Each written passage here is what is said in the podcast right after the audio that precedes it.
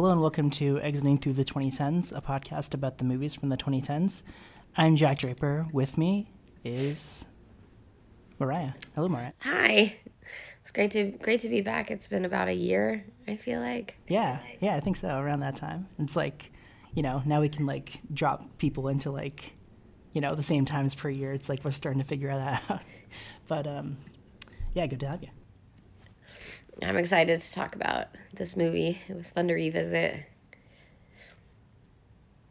And now, now especially, uh, like this is a movie for us that I feel as though um, is the main like oh yeah like we've you know I think we may have like seen it when we were kids, but we're now like finding an excuse to revisit and.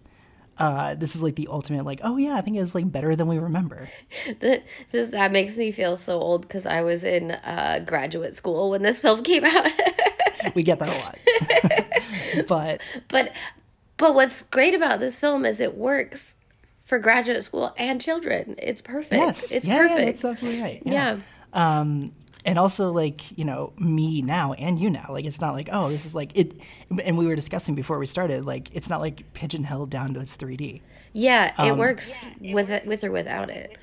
yeah i just love that you have like 2011 carved out also Yeah. 20, I mean, 2011 was, I saw a lot of movies in 2011 because I was in San Francisco for grad school. But also, like, that's the year that, like, movies broke me because I saw so many great films. And the Oscars did not really reflect how great 2011 was. That was the year that I was like, I'm done. Not done with movies, done with the Oscars. And I haven't really looked back since. inarguably i think the worst oscars It it's it's and a great film makes year sense. and a great film year and it, Yeah. you would not know that if you only looked at the Oscar nominated films.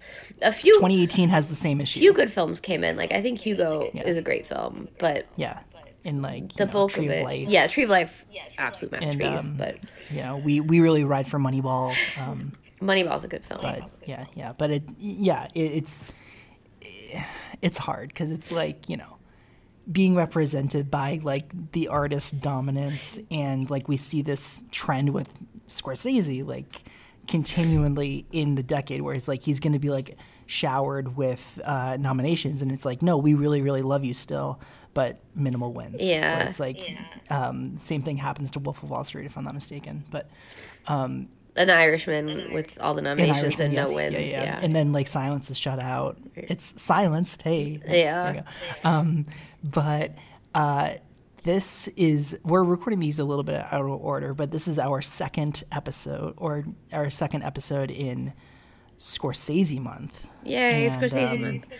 Yeah, we're doing yeah, yeah, and uh, we uh, we're very excited. You know, it's like um, I'm I am seeing Killers of the Flower Moon on Monday. Oh, great. Uh, have you seen? Yeah, I saw it last week. Yeah, yeah, I assume. Yeah.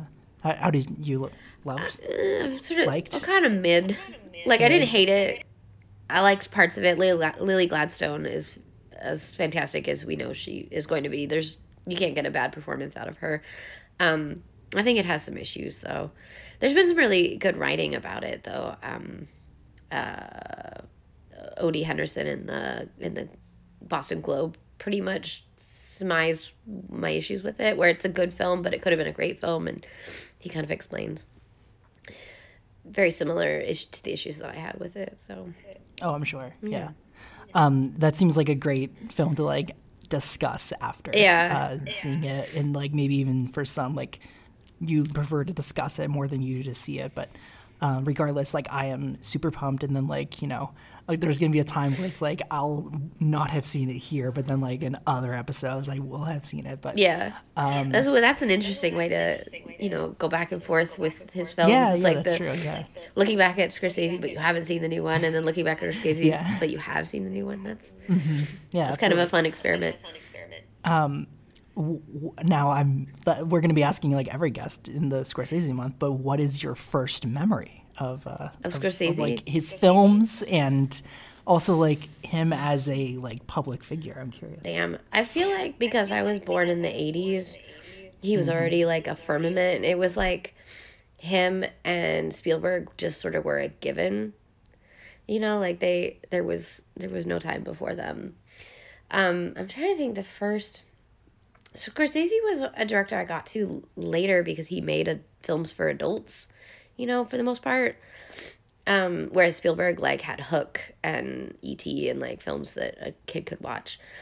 Um, so trying the first Scorsese I actually saw was none of his 90s films were films that a child should watch. and my and my parents let me watch a lot of things that children shouldn't watch, but I don't think they were really Scorsese fans. So I feel like I didn't really get into Scorsese until college. To be honest. Oh, no. I just remembered. Yes, I blocked this out because I didn't like it. Um, I think maybe the first Scorsese I saw was um, The Age of Innocence. And I didn't like it, and I haven't watched it since. And so I need to revisit it because everyone loves it. And I'm like, I little like 16 year old me hated it. So yes, that's actually I think that it might have been the first Scorsese I saw because I can't. I know I've seen them all now. Like I started watching after when I was in college. Um, the Aviator came out, and so I caught up after that. But um, I think it was the Age of Innocence, to be honest. wasn't a great way to start. Um, oh, and then I saw um, right around the same time, actually, and maybe earlier. Now I'm all over the place with this, how the brain works, you know.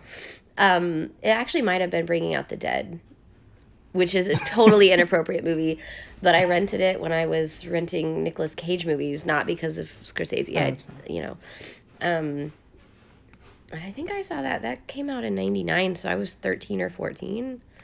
So way too young to be watching Bringing Out the Dead. And then I, Age of Innocence was right around that same time. So I think it could it's a toss up for which one I saw first, but around the same time. Really not the not the movies you expect to be your first Scorsese movie. Yeah.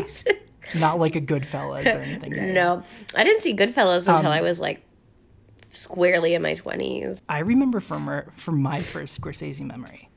It was the and I guess, you know, like we'll I'll reference mine in, on all the Scorsese ones, but I guess like the gist is my um, first one that I remember is Wolf of Wall Street. Like mm. I was uh, 13 when it came out. Uh, that was like the movie that it's like you gotta see what happens like this is crazy like they're like you know like of course you have everyone is like margot robbie is the you know like just the, like the massive crush of, of like our friend group and like yeah like there's so many curse words so much drug like of course like it's a totally different meaning for like teenagers that is as it is to adults um, I did not see it. I was banned from seeing. Like my dad is oh. like, "We're not seeing Wolf of Wall Street." Uh, I did see Wolf of Wall Street anyway, because uh, you know everyone was like, "We got to see this together. Uh, it's so fun." And uh, I think that was the first. I didn't know who Scorsese was, but I will know uh, in a few years because like Interstellar was like the one that like made me fall in love with movies and like seeing that in theaters like unlock something. And you know, I guess like Interstellar and Wolf of Wall Street aren't like too far apart. And then you know quickly learned who Scorsese was, and and I was like, oh, like, and I think Scorsese is one of my dad's favorite directors, and my dad like showed me a few of Scorsese's films and like wanted to watch them together. Like we watched Goodfellas together, um, Mean Streets together, Taxi Driver together, Casino together, Departed together. Um, but the first one that I like saw independently because like my dad like wanted to like explain the movies and like because like they were like too adult or like too violent and stuff. Um, mm the one that I saw independently was Aviator.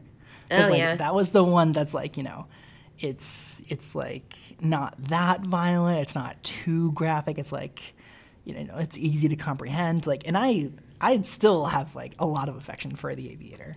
Um, it's so like refined and like it has it finds an angle with Howard Hughes and it's like it doesn't feel too bloated. It's not like a Wikipedia entry like copy and pasted to a movie. Like it's so it's so like uh, you know poignant about about who he was, and it, it's I, I think that movie's really great uh, still, and um, it's still like honestly like a great DiCaprio performance. Um, obviously, uh, like Blanche is is superb, but uh, then I think like I just like yeah sought out like over time like a bunch of his movies.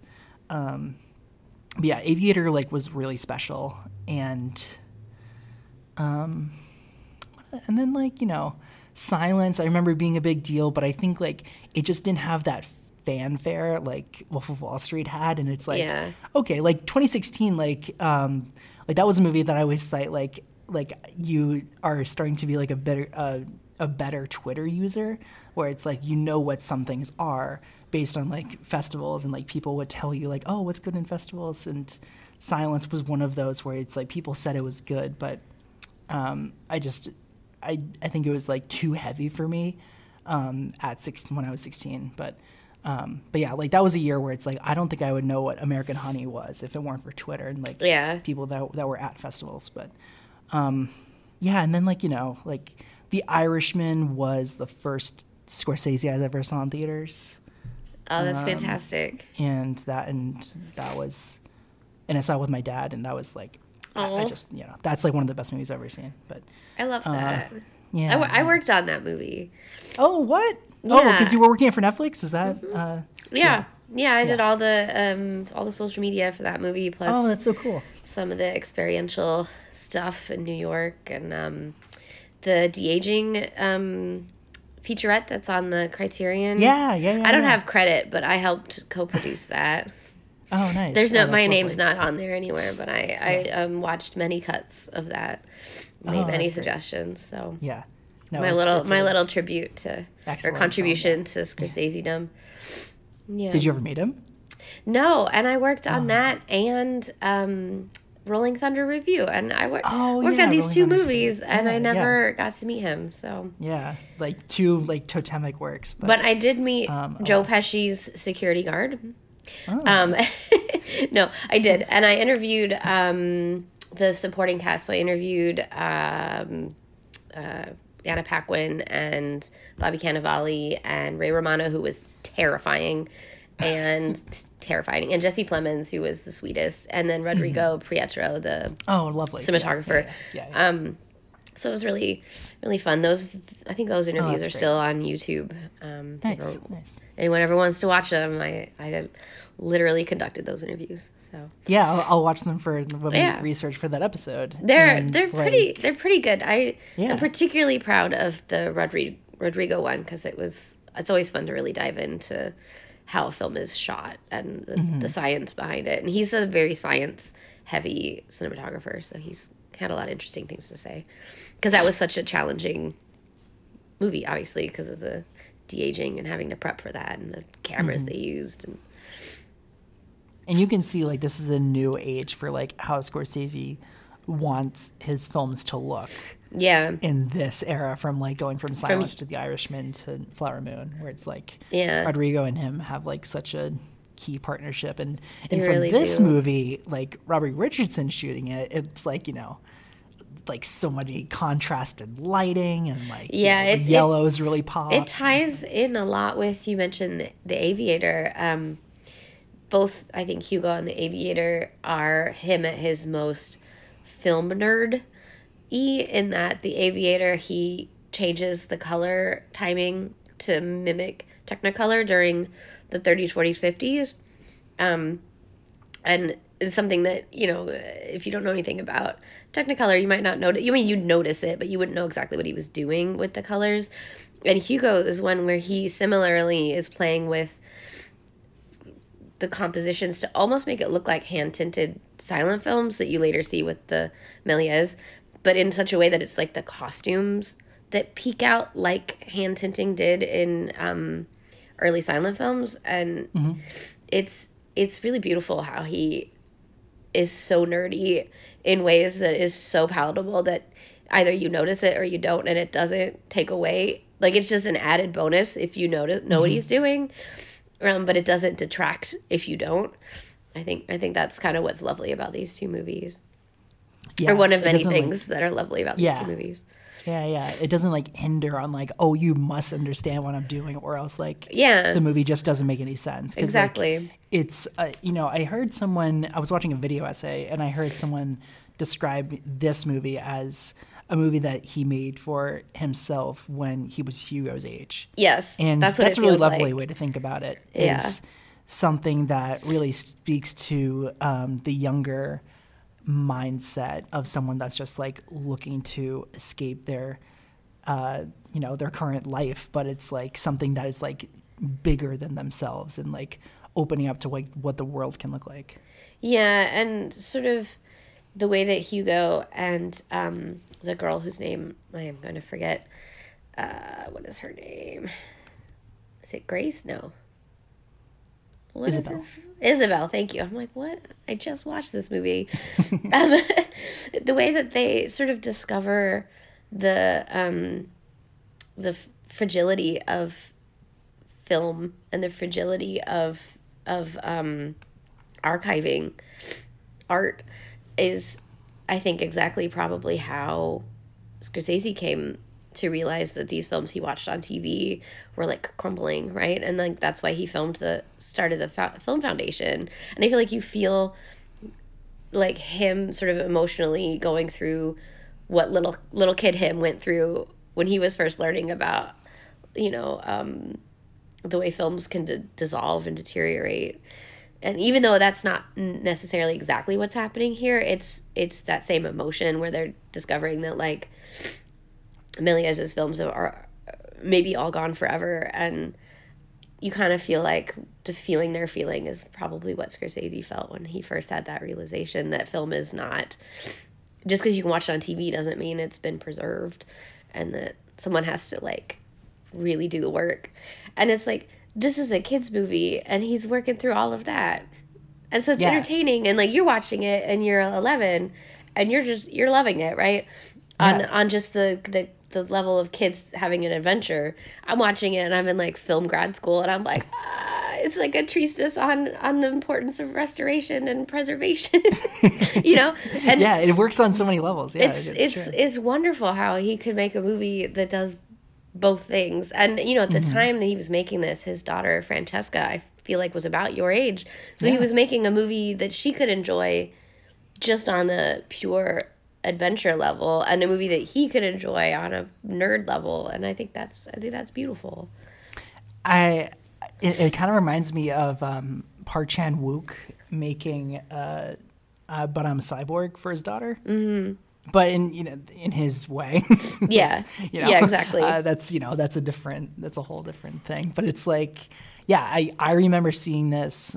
And it was, you know, as a kid, you're just like, oh, it's just, you know, you're going to the movies. And I think it was like at a birthday party. It was like even less like personal. But um and yeah, and I, I think it's like the images do stick with you. Like like that. It's funny because like we brought up uh, uh, my favorite Mission Impossible movie, uh, Ghost Protocol, before we started, and um, and that was another one. Like I saw I saw at a birthday party, but the images really stuck with me because it's like that was like at a time where it's like you know you're you're just you're at a formative. Uh, I mean, I uh, was memory. I was like 26, I think, 25, 26 when I saw Yeah. Ghost Protocol and it's still formative like I really Yeah, cuz exactly. I really felt like I was flying through the air.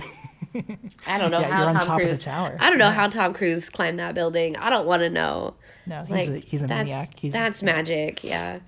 He Yeah, is a no, he pow- maniac. He's an he has, absolute he has maniac. powers um, and you know it's it is it is like an interesting thing that this movie tries to articulate where it's like especially at this time uh, and uh, and Scorsese still tries to articulate it that it's like movies have like a shelf life and they have some sort of uh, love that each of them have, and they have a runtime where it's like they only are so and so long. Like you can't add anything to a movie, but it's like the way that they're supposed to be preserved is is something that people just may not know how to do, and it kind of reminds me of like physical media now.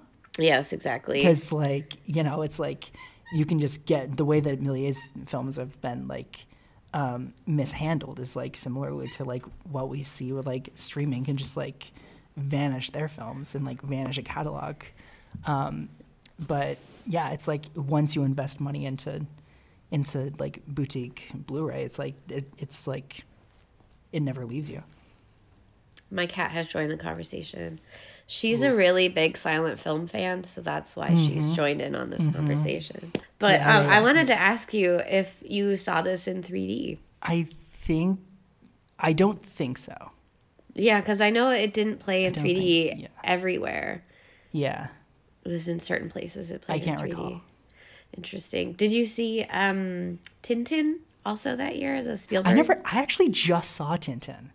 Isn't that weird? Yeah. Because I because like I was catching up with some Spielberg ones, Fabelmans was coming out, and that was one of them. But I think I, yeah, I think for one reason or another, just missed Tintin. Yeah, Tintin. So I saw Hugo.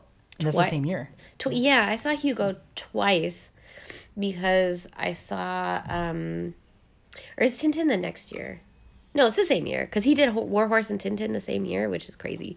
But um, it's because I saw it when it first came out around Thanksgiving, I guess, and then I saw it uh, at a double feature with Tintin.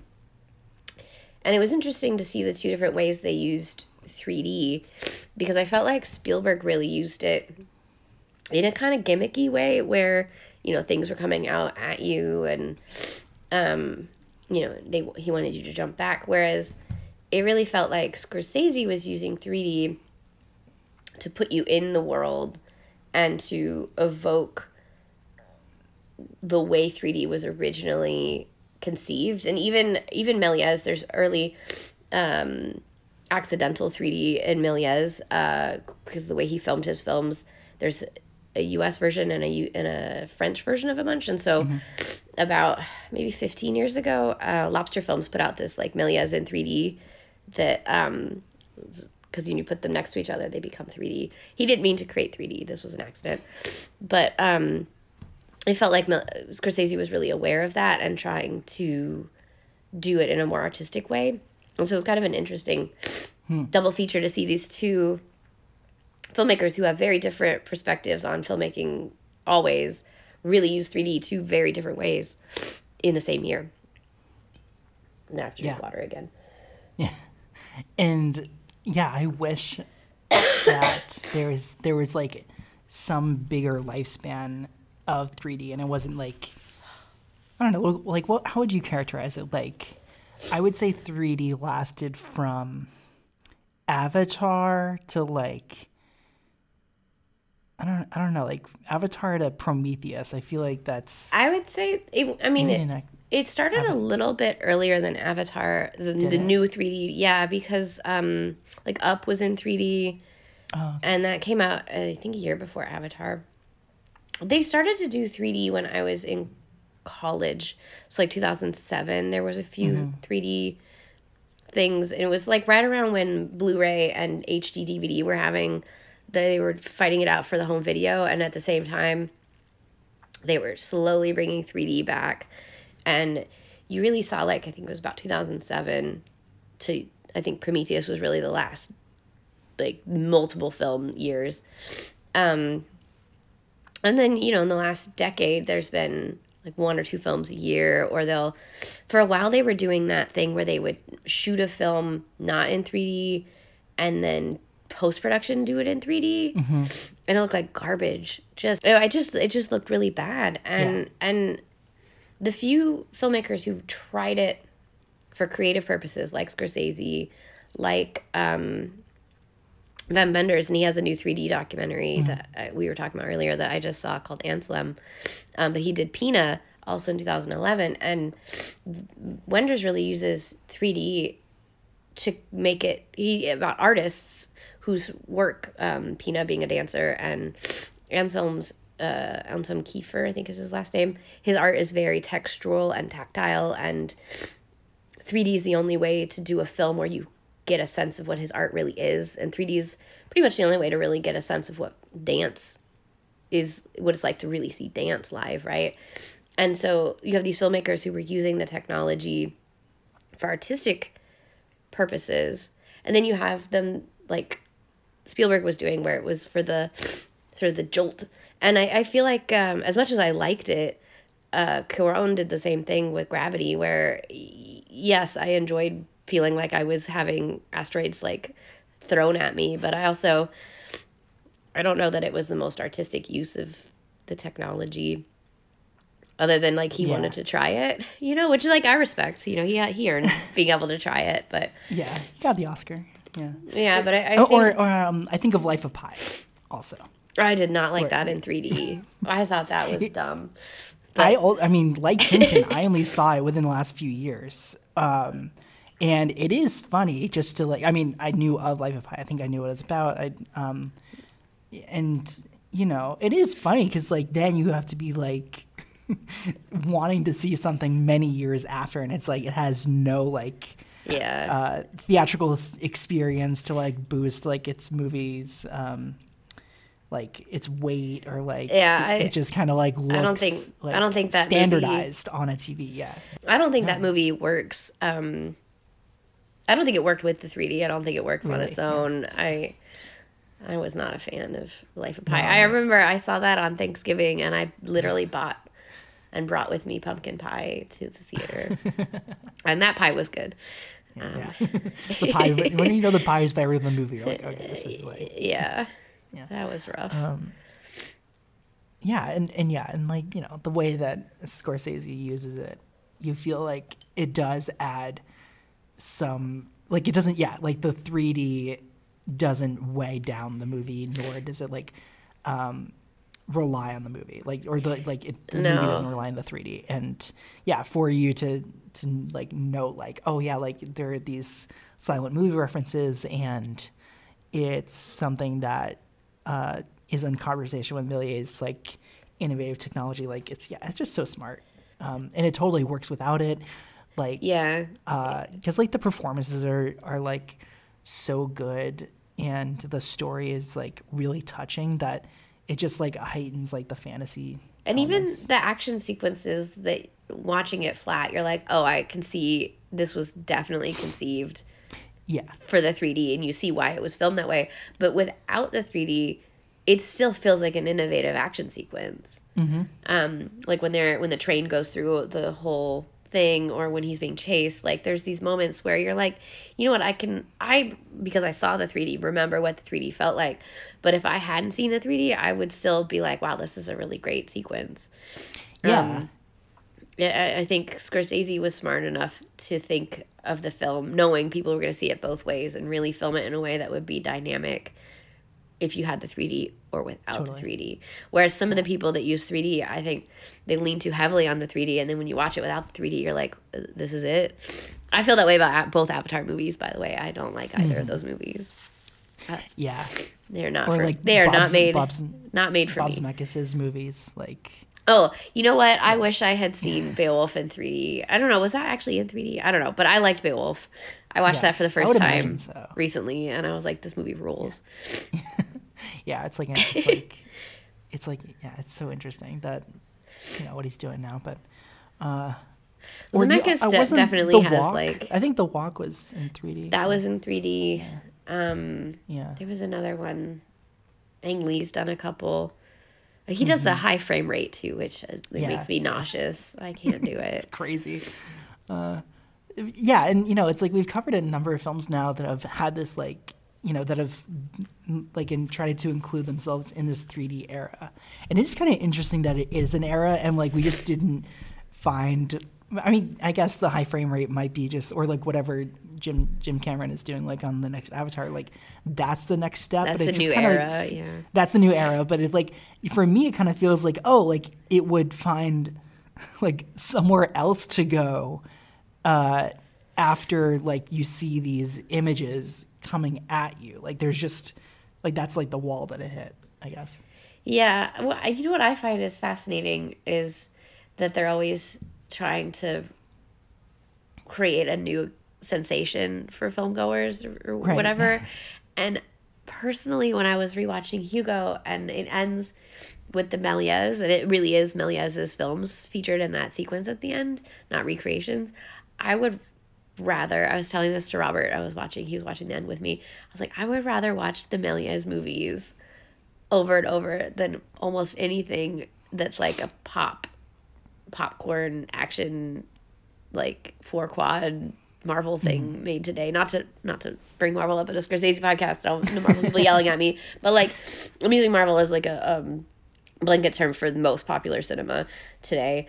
I it's a, I would just I would absolutely rather watch a Méliès's hand tinted dragon thing. Some of the special effects in those Méliès movies, because he's doing in camera edits, I still don't know how he did half of it. I don't want to know. I know someone on YouTube probably explains it. I don't want to know. I want to look at it and go, holy shit, every time. And I that's what I I have rewatched those Méliès shorts many times, and they're still so much Like, fun. Yeah, you know that there's a video online that's like a trip to the moon explained. Explain, that and I'm there's, like, yeah, I don't want it. I don't. You're Yeah. wasting your life explaining this. You should just be watching it. the movie is Mm-hmm. Well, the talking. There's a group chat that I'm in that posed the question like a few months ago that was like, can we think of a film that it was the last time that we were like truly awed by the effects, like practical or visual? And I guess like the answer that we came up with was Dune, but I feel like that was, but that's like kind of a different thing since it is like so like hybrid. But I mean, Yeah. nothing has really like wowed us.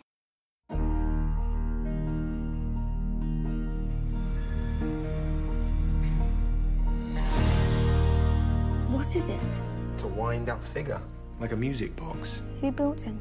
I would think a magician. You see this? A keyhole in the shape of a heart. Another mystery. I fixed the. It was a fire. You're coming with me.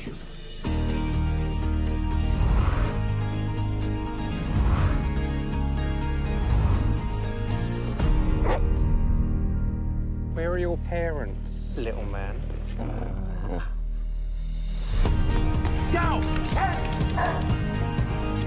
Hey! Move aside! Move aside, move! Move! Ah! Who are you? Hugo. Where do you live? Is it a secret? Yes. Oh, good. I love secrets. So you're all alone? Not completely. Where did you get this? Why would my key fit into your father's machine? Do you want to have an adventure?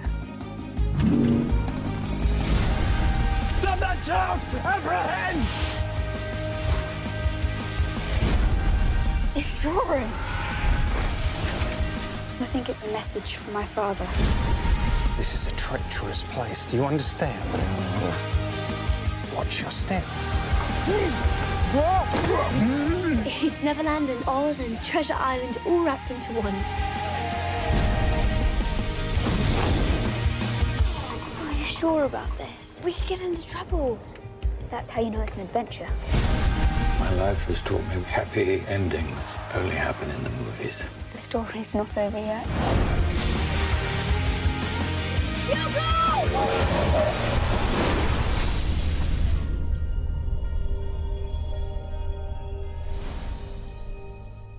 The last practical effect, big budget practical effect that wowed me was Mad Max. Uh, Oh, Fury- that's- Fury yeah, Road. yeah, yeah, obviously, the things that George George Miller also a maniac. Um, but the last small budget movie, actually, it came out theatrically last year, but I saw it at Sundance two years ago. It was called Strawberry Mansion. Oh, I, I yeah, I'm with you. I adore that it's film. Yeah. it's beautiful and it's it's all hand done. They Mm-hmm. do crazy like I don't know how. I mean, I wa- I saw some of the behind the scenes stuff they shared, and I was like, you guys are wild that your Yeah. mind even thought to do some of these these effects. Like I wish that kind of handcrafted uh, artistry was more popular. Like because it is, I find it art in a way that I'm no offense to coders, I never find video art to never it doesn't touch me the same way. Or rarely. Let's say rarely. Like the original Tron I love. the like OG OG Mm-hmm. Yeah. shitty effects of Tron. Yes. But um most CGI stuff I'm just like Ugh. And maybe that's cuz I was never really a video game person, so Oh, it's true. just not Yeah. it's just not an, Well, it's not an art that I enjoy. Yeah, and I mean, like you know, something that Tron and honestly, like Strawberry Mansion share in common is like there is this like homemade quality to them. Like, Yeah. like I love that Strawberry Mansion is held up with like glue and duct tape. like it, Yeah. the, there is something like um, like student film about it, but at the same time, it is like very calculated and and meticulously put together. I like And all the sets are epic so in good, its yeah. purport, in Yeah, its storytelling. yeah, Yeah, yeah. And yeah, we need more of those to like see, to like be on the scale of like Yeah, counterbalance. what. Scorsese is doing visually here also. Yes, that's that's Um, Yeah, Fury feel. Road's a good example, but it's like yeah, we have like sort of lost a sense of and that like, was like seven years ago, or eight yeah, years exactly. ago. Yeah, eight years yeah, ago. absolutely. That's wild. Can you believe it? Yeah, I can't believe that was eight years ago. What? I know. what the heck? Um, yeah, and that was another formative film for me where it's like, wow, this is like, I did not know like things could look like that. Like No. but I mean, not you know, not even adults knew adults could. Uh, you No, know, I saw. I like that. remember seeing that and just being like, "What the fuck? Like, what is this? How do you do this?" I know because like that was like not a very anticipated movie at the time, where it's like this is what this looks like. That was that was intense. Um, but yeah, I mean, there, yeah, and like you mentioned, like there are moments in here for not seeing it in 3D. Uh, like the dog, I think the like Sacha Baron Cohen has, where it's like you can see that like popping out at Oh, you, or, yeah. like, the pages from the book or something. Um, but it never takes away from that, as like the movie just has a lot of heart and like it, it's truly like an adventure film but it's like there i think that the moments like those like keep it to a minimum Yeah, I think he does them occasionally, and again, like the pages you're talking about, that's when they find all his drawings, and the swirl of it still looks beautiful in 2D. The way he has the room and the frame filled, and I think part of the reason Scorsese's films work um, as wonderfully as they do is that he's such a visual thinker. You know, like I'm thinking back to there's uh, they're floating around on the internet somewhere. When he was like 12 he he did the um what are they called? Uh he sketched out the like um not mood board um what's it called where they sketch out the frames? Storyboarding? Storyboard thank you. He sketched out a storyboard for like a roman epic that he wanted to make when he was like 12 and he oh yeah. it's all written out exactly. You know and i imagine every movie he goes through thinking of it in a storyboard kind of mm-hmm. old hollywood way of, of framing. And i think he's one of the last filmmakers who truly thinks about frames in that sense of like if i pause it is this going to look like a painting? I think there's there's still a Yeah. few filmmakers who do that but i think the younger generation there's they're few and far between which is unfortunate. Especially here like th- that's not even uh re- like and that's a good point where it's like it's not even reliance on the 3d to like make the images really yeah. pop. Um like the color grade like the colors like come together like in a moment where they're more muted or a moment where they're more exaggerated. Um because yeah like i just i love the way that the movie looks even in moments where it's like not even that kinetic um Yeah, I really love the way he he creates um, the train station, the interior life of the train station. It's so beautiful. yeah me too yeah and yeah i think yeah that's like the key to this where it's like even in 2d it looks amazing yeah, and Uh. and just you know, I don't know. He's a he he- he's not a perfect filmmaker, but he's he's pretty he's pretty damn good at doing what he Mm-hmm. Yeah. wants. You know, and Yeah. as a te- technical filmmaker, I think there's few that are comparable. Yeah, um, because like I, I was, um, as we all are, like we're just like you know reading all the essays about him we can and like watching a lot of interviews and just like trying and, and like reminiscing on like the way they thinks about the world in, in film and it's like Yeah. I was reminded like he was a kid that like was like introverted and uh, was a homebody uh, and had asthma Yeah. and never really had the opportunity to like pursue sports or like pursue like like much maybe like of a social life and it kind of like brought in this time to think visually and think about how to carve out your ideas without even like um, without articulating it uh, verbally and Yeah. this is another example of like you get that sense where he's just always had this like way of thinking. It's like uh, we covered um, Lincoln last year around you know, around around last fall, and we had this whole thing about like how there's just re- like technically like Spielberg may be uh, like the best like movie maker ever, which is like not a hard you know take to have, but it's like similarly like these are the best for for a reason. Yeah, they um and mostly because they studied old Hollywood, which was such a machine and the best films made under that machine, the ones with the highest budget with the best craftsmen truly are crafted unlike anything. And if you study that, you you know how to make a beautifully crafted movie. You still need your own artistry, your own vision. That's important, but I think a lot of what was missing in a lot of filmmakers today is, you know, you have to like.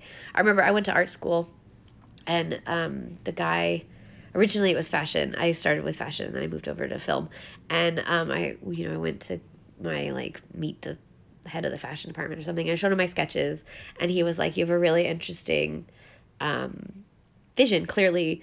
Style the style of how I drew things. And he was like but you need to know the rules before you can break them. So you need to come to fashion school you know? Basically he was saying like you got a point of view but you you're you're terrible. And it was a really nice way of saying that. Um yeah. and i think i think a lot of filmmakers today maybe have that vision but they don't take the time to learn the craft. And or at least minimum surround themselves with people who've learned the craft. Mm-hmm. And and i think you can see it in how just not timeless so much film is.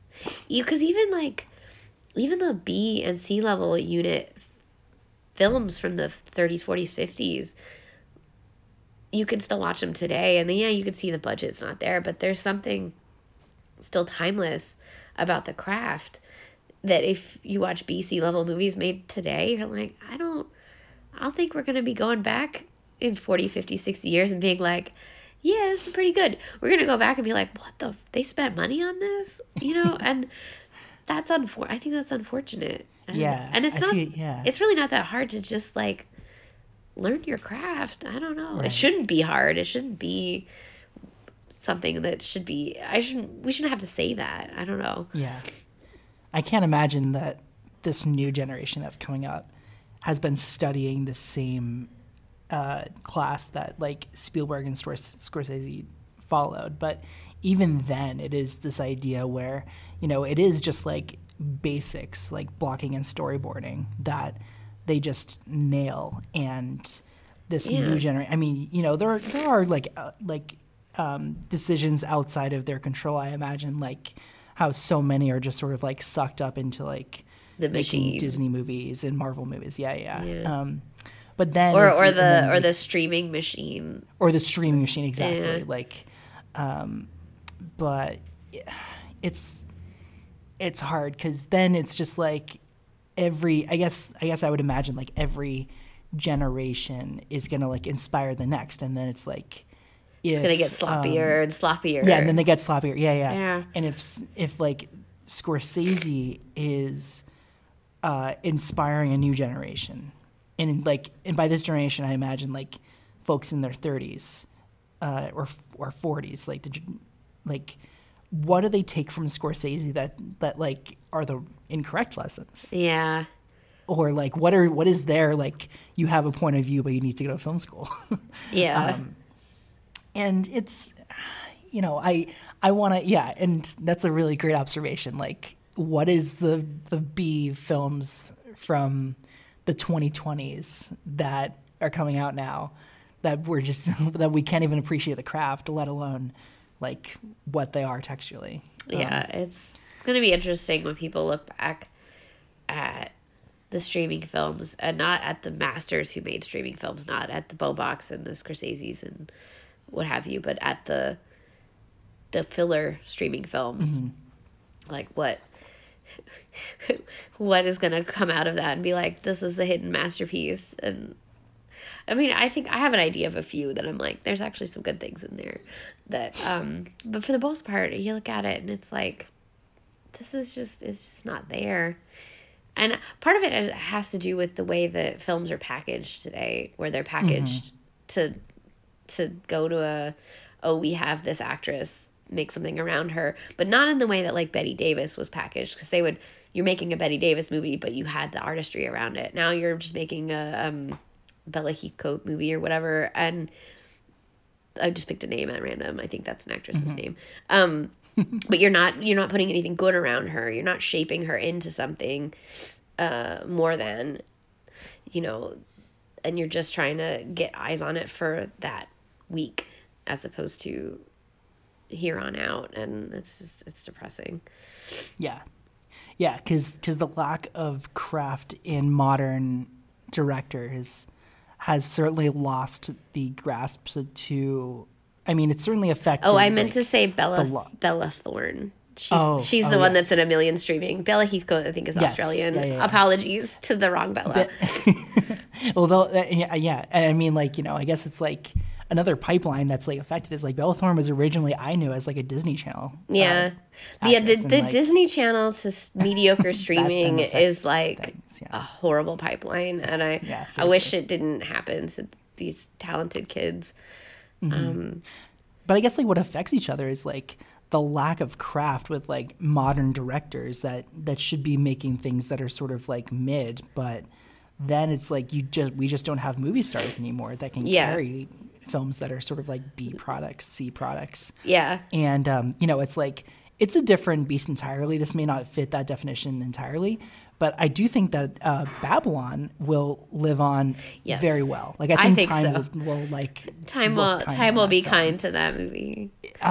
because it has performances that are sensational, and like if you don't like, no matter what you have to say about the movie, you can't deny like those are star level turns from yes everybody, and the craft on every level And the is craft there is insanely good. Yeah. yes it's Um, that's I could do a whole episode. Well, when you do uh, entering the 2020s, I'll yeah, come back 2020s, to yeah. that. Yes. But Damien We, is um, someone who's studied studied old Hollywood. He studied Yeah. classic. He studied silent films. You could. Mm-hmm. I know he's seen hundreds of silent films because there's a lot of Easter eggs in that movie, and it's it's just. Um, I wish more filmmakers. Even if you can't go to film school, and I don't, I think I wasted money at film school, frankly.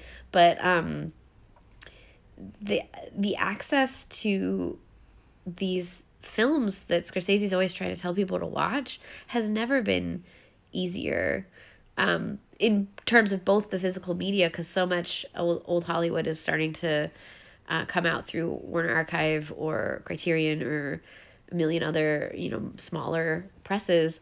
Um, but the streaming, there actually is more access to older streaming now than when I when Hugo came out, for example. When Hugo came out and I was in film school, I was like I used to watch TCM when I lived with my parents, and then I didn't have TCM because I was not living with my parents, and I downloaded a lot of classic movies. Um, I was a pirate. I downloaded so many, um, because they weren't available, frankly, and um, I wouldn't do that now if I was the same age now. I would just have the Criterion Channel, and then I would have Max, and I would have, uh, frankly, even Prime has more um, random like 40s movies and, Yeah. and you, youtube is way better about um Internet Archive. um yeah youtube and internet archive both have way more um um what are they called uh public domain films than even Mm-hmm. 10 years ago because more people have taken the effort to upload which was always the, the issue with public domain it's just like getting it out there and now uploading has been easier. Yeah. Um, yeah, it's made it. I used to watch things on YouTube cut up in 12 minute segments. I watched a lot of movies that way. Um, Yeah. And, And now I'm jealous of like the film nerds that are starting to discover it and now they can because just like when watch all of when it. I was a, yeah exactly and like when I was a teen like I know like one like you know one two three movies and Putlocker. Put Locker. All these, all these websites. I watched like that. wa- I watched Moneyball on Putlocker oh my gosh, Yeah. yes. because I missed That- it in love that. theaters. But yeah, Well, Put 'cause- Locker, rest in peace. what was so important is like it would bring me things that weren't even on streaming at the time. Yeah. Like films that oh like what is this movie after hours? Yeah. Or what is this movie called Crash? Like David Cronenberg's Crash. Like it is it is like, you know, you need other means for films like, you know, thankfully both are on Criterion now and like are more widely available, but it's yeah. like, um, you know, uh, this was like like 9 8 years ago. yeah, just like, you know, things in- can in things can evolve so rapidly. Yeah, yeah. the and you know and with the Letterboxd i think just celebrated its 10, 10 year 12 year Yeah. birthday something like that that started when i was in film school as well and the ability to discover like we lost something i firmly believe we lost something in being able to wander around in a video store um, I never had a blockbuster. I grew up in the middle of nowhere, but my video store, like, I looked at the VHSs and I got random things, and that's how I first saw um, both those Scorsese movies. Was I was, I think, um, Bringing Out the Dead was because I was on a Nicolas Cage kick, and um, I think I rented Age of Innocence for Winona Ryder, as as one does, and um, y- you kind of we kind of lost that but i think Letterboxd is the closest we've come to being able because you can you still get the like visual thumbnail sort of almost like a VHS box style That's a scrolling. good you also see you also see the community. You can go through millions of lists and then for the most part it helps you find if it's streaming or on disc somewhere right? And i think maybe we'll start to see like the generation slightly younger than you that is like truly grown up on Letterboxd um, so the generation that i theoretically could have birthed but have not. Um, that's the generation i think ca- can bring back good filmmaking based on learning from the masters, as Scorsese says, if they take the time to to take the education they're getting through the means of of connecting to these films and then become artists. I think it's possible. The problem is, will those people want to work into in the ecosystem that is filmmaking today or is filmmaking in 10 years? I don't know. That's the, always the hardest thing is Yeah. is um you have the people who have the skills and they don't want to put up with the bullshit and that's Yeah. that's a problem but i as as i've gotten older i try to be less uh, this robert will be like no you're always cynical i am always cynical but on the on the inside i'm also like hoping to like Yeah. hold on to hope and i i do think i think the reason i always get disappointed is i see all these ways that it could be great and then and then how like basically the economics of, of systems comes in and crashes the and like destroys it it's like the pipeline is there and then they just cut it off and it's like ah. Yeah. And it's like you see it so clearly. yeah No, it's I- frustrating but i i I, I, I have to stick to the hope that like they'll come through they have the access to these films they'll be able to like have Yeah.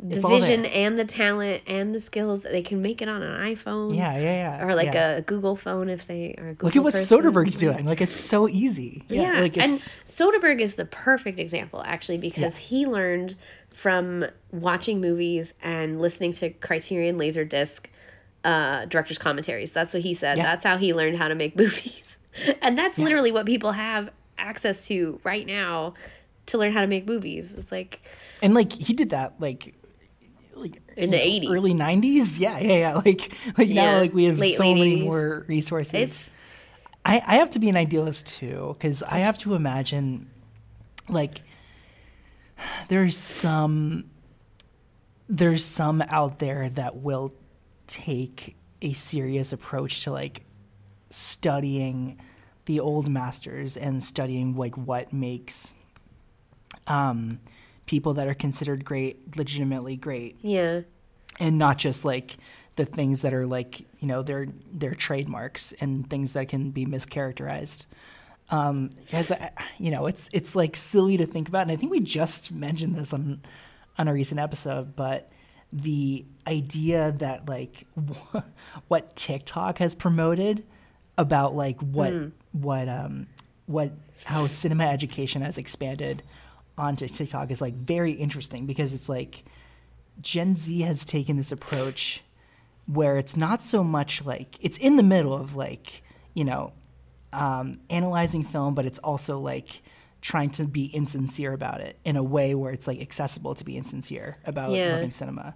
Where it's like I where we don't know. I mean, like I think it's very exciting if we have like um, a new generation below me that is trying to like form their own opinion and their own taste around cinema, that they're not going to approach like Scorsese, but it's not like they're going to like mistreat it either. Um, Yeah. Because I guess like I come in the, I guess like Gen Z comes in the generation where it's like we just, I mean, at least for me where I was, like I just missed the blockbuster boom. Like, like as I was discovering film, they were shutting down. Yeah, yeah. Uh, you, you, yeah, you came of age just when, just when streaming. I think you probably came of age just when streaming was hitting its kind of, or at least Netflix. Like when you were probably eleven, because that was when this mm-hmm. came out, right? You were 11 mm-hmm. That's when Netflix had its greatest library of streaming titles. Not, not that it had made. It hadn't pivoted to that. It was like the licensed library. The amount of things that I watched streaming on Netflix is insane.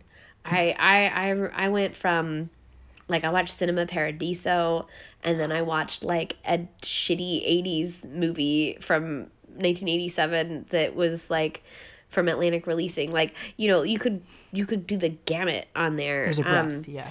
there's a lot of things um, that I watched that were on Netflix that um, do you know Larry Karaszewski, the screenwriter? So he he's a he's a friend of mine, and every once in a while he'll find a film on Letterboxd, and he's like, "You're the only one that's seen it. How did you see it?" And I was like, "Man, this was on Netflix in 2011. I don't know, it's not available anymore. I gotta ask them who has the rights now."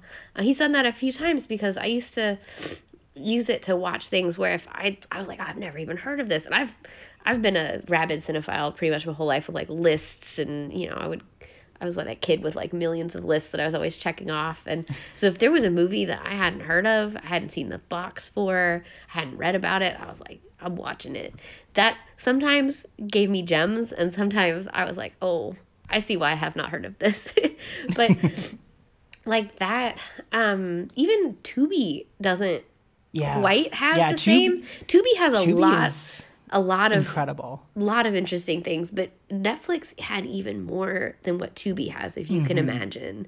Because there's still things that Mm-hmm. I watch that I look and I'm like, I want to recommend it, and it's still not available anywhere. But Tubi comes close. Tubi comes Yeah. really close. I, I would say that I would equate it in the way where it's like, shoot, I really want to watch like this month. I want to watch like X horror movie, and in like, oh man, I wonder where this can be. And it's like typically it's Tubi. It's Tubi. but it's and then it just and like that has an an underrated selection in the films where it's like I've been yeah, like I've been meaning to seek this out for a long time in the place where um yeah, in the place where it is is Tubi because it's just like kind of fell through like the major streamers where Yeah. they don't have a home for it. and Tubi's But- like, we got and I- you. Yeah, exactly. And remind me if you worked on this because I think I may have heard one time that you did. The streamer that be that then became like my blockbuster was Filmstruck. Oh yeah, I was the social Yeah. media. Um, well, technically my job was social media, but I did like seven jobs at Filmstruck. I did social media and like helped with the marketing on Oh, so on jealous. like on the channel, and then That's so cool. I worked with this with the um, publicists, and I worked with the curator. I worked with everybody. If you saw imagery, half the time I was like the one making sure that they had the right photos because we had this terrible. I'm not sure if I'm supposed to say this, but whatever. I'm telling the story. We had this terrible uh, photo system that sometimes you would pull up a photo, and if you didn't know that it wasn't supposed to be like in black and white, like this was a Technicolor movie, um, there would be some black and white stills and like occasionally a film would get on there with like the wrong like it was a black and white still for a color movie or like a color still that the color was a little bit off. Um and not everyone who worked there was like a huge film As person because you know because just because it's um you look for someone who has a digital background right? And they're not necessarily like a for the UI of a website right? They're not necessarily going to be a film nerd. Um so it's not a diss on on the people who work there. Um but every once in a while that this would happen and so they would have me like look at all the photos because they knew i'd seen all the movies and i would be able to tell them if this terrible photo system you know did them dirty and so i, was doing a lot of stuff but filmstruck was amazing and i, I Yeah. miss it dearly every day Yeah, yeah, it's intriguing. i'm glad no, i'm glad and you it- i'm glad you uh i'm glad it was an oracle for you because It really, yeah, no, absolutely, and and uh, and I and it is funny because it's like, oh, like Filmstruck just became Criterion Channel from at least from my point of view. Like it just kind yeah, I mean, rebirthed itself, but it's like that formation, like the you know the white background and like the logo, like it is so nostalgic and. yeah, I have a lot of film you struck. Like, I saw swag. Eraserhead for the first time there, and like I saw, you know, That was the movie- Texas, first time. So yeah. one of my jobs was whenever people would ask for recommendations on Twitter, I would I would reply, and um, there were a few movies that I would reply a lot to people that I felt like would not get to it on their own. So Eraserhead was one I I recommended often. Um, to people who, saw that. to people that's who look like normies, I would be like, "All right, "We got a normie. I'm gonna make them watch Eraserhead and like expand their mind." Um, and then I also recommended Desert Hearts a lot because I think Oh, people. Yeah, people, yeah, people, you know, won't uh, always seek out lesbian cinema, and mm-hmm. that film is beautiful whether you're coming for it as a lesbian film or just as a romance, like a mm-hmm. blanket romance. It's just a great film. So those are ones I pushed out on a lot of people. But the fact that, and I'm glad Criterion Channel you can see this, but the fact that we currently in the year 2023 can watch Eraserhead at any given moment is a mm-hmm. miracle. You can just be like, you know what? It's 2:03 in the morning. I'm gonna watch Eraserhead, and you can do it. You can yeah, do it. right. You can, you can, yeah, like like very easily too. It's amazing. Yeah, it's amazing. Just But it, it, is interesting though, like considering that because you can like so easily watch Eraserhead, but there are like like there are many films. In fact, like films I think with this Scorsese month, like Silence and Shutter Island, which it could be different, Yeah. uh, depending on when we record those. But it's like at this moment, uh, they're just aren't not streaming. streaming. I think I saw Silence on Kanopy last year, so I don't know if it's still there or not. Oh, okay. But it was I'll on Kanopy. check. I own Shutter. Island because I love that movie. But I agree. One of my favorite Christmas movies. This is not a good movie. I'm just gonna straight up say it. It's not a good movie. Hmm. It's called Last Christmas.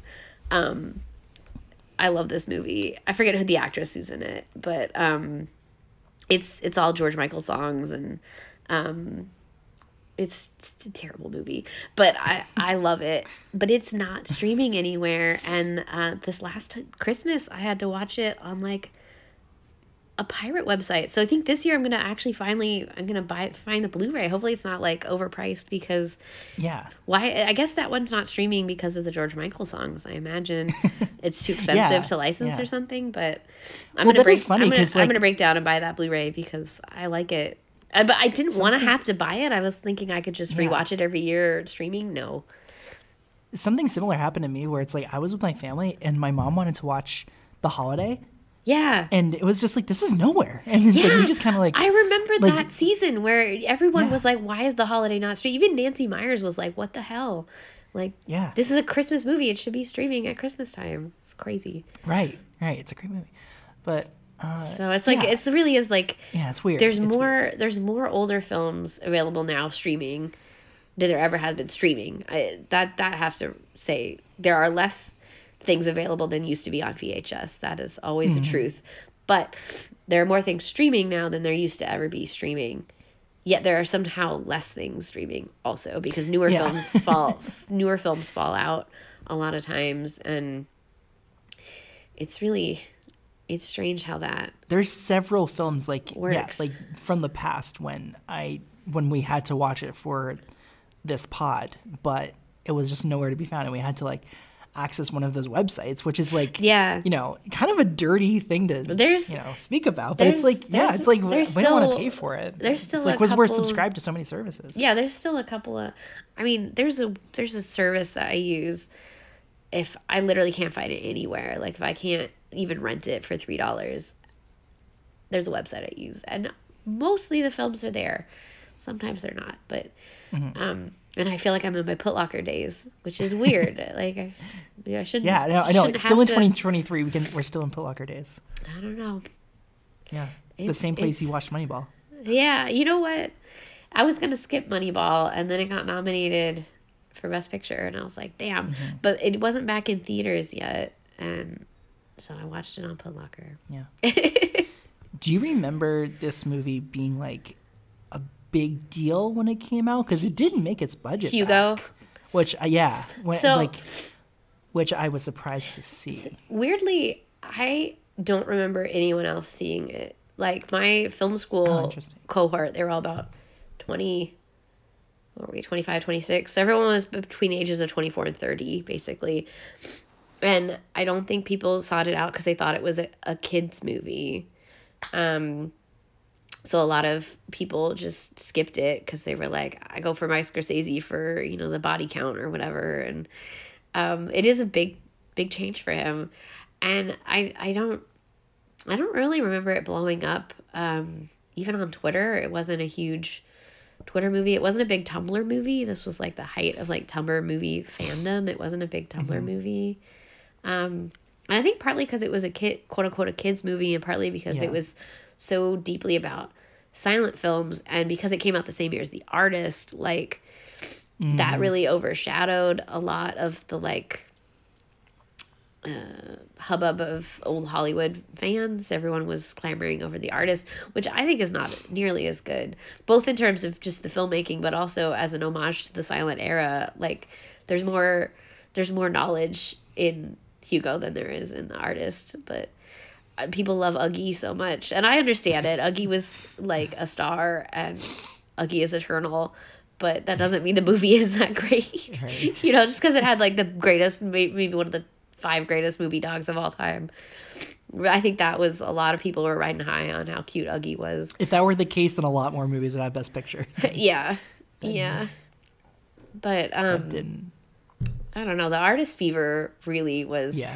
The artist That was must have been weird to live through. the artist fever was intense and because i'm a silent film nerd everyone was like what did you think of the artist and i was like if i tell you will you go back and watch a bunch of frank Borzage silent films or but um the other thing that was and this might have been a san francisco specific um like frenzy but uh not to mention a cursed filmmaker but uh midnight in paris played at the embarcadero cinema. It was like a um i think it's closed now but it was a landmark cinema that had like seven or eight screens.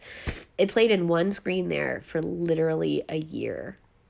Oh wow. it played for a year. And not like played and like you know five people came every day like sold out screenings for a year and I, It played like Titanic. Oh yeah it really did That's crazy. and it was like you if you wanted to see midnight in paris like i saw it when it opening weekend but if you wanted to see it on one of those later ones you had to buy your tickets days in advance for like a year um it was a true san francisco phenomenon i That's don't know wild. Yeah. I don't. I think it probably made Yeah. you know a big chunk of its box office just in San Francisco.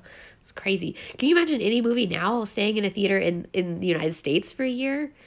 Like wild. No. In the same I mean, theater, I- In the same that's like- theater too, not yeah. like floating around. Like the closest Yeah. since then is um, when I lived in in Atlanta when I worked at Filmstruck.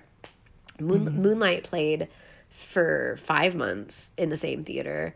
That's the closest comp Yeah. that I have to that. I've never in my life seen any other movie play in the same theater for a year. It's crazy.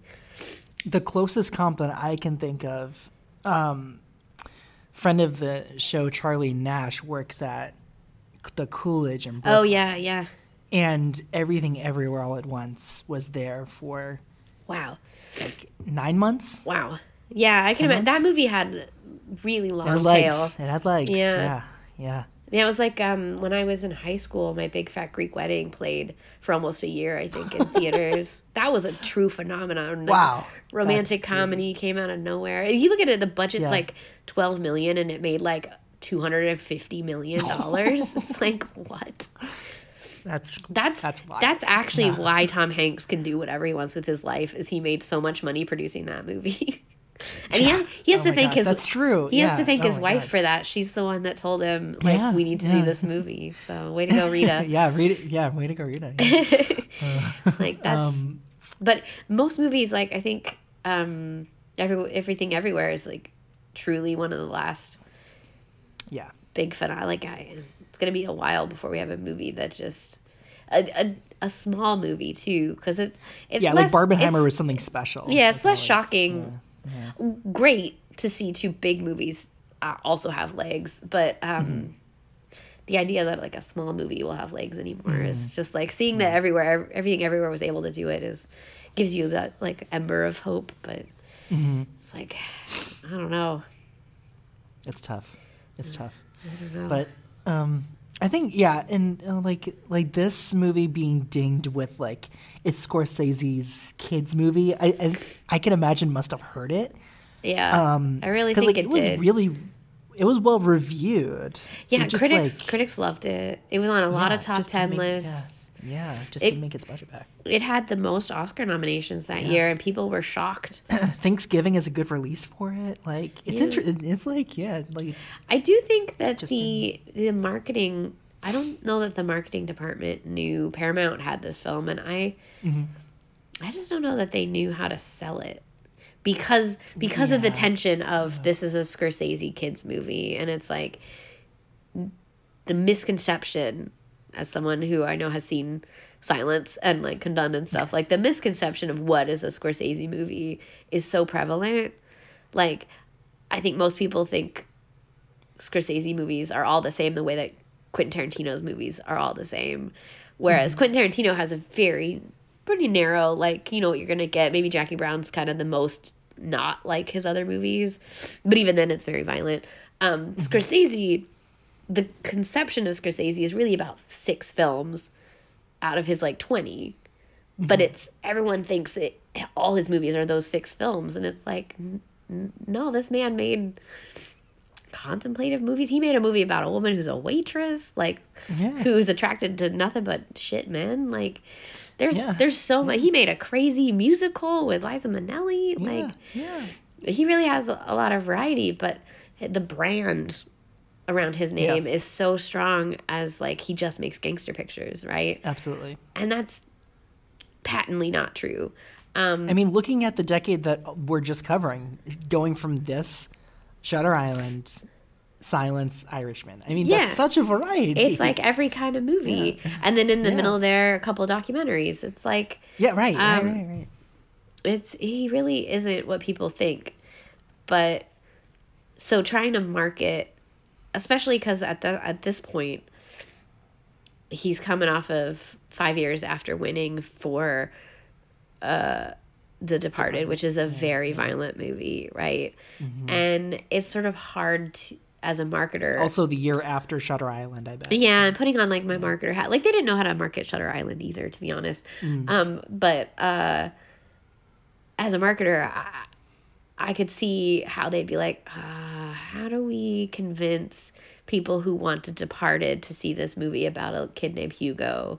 And how do we see kid convince parents that a movie from the guy who made The Departed is safe for their kids? right? It's real tricky Yeah. and then on top of it it's about like silent films it's like it's a very tricky film to explain and i remember the trailers being a bit too wacky like wackier than it actually is um, which can be off-putting for serious people although serious people should honestly just trust scorsese right you know but i feel like there wasn't a trust there and so it's just one of those movies that i feel like was just similar to Babylon, bringing it back to Babylon, a hard film to market. And Yeah. I don't know.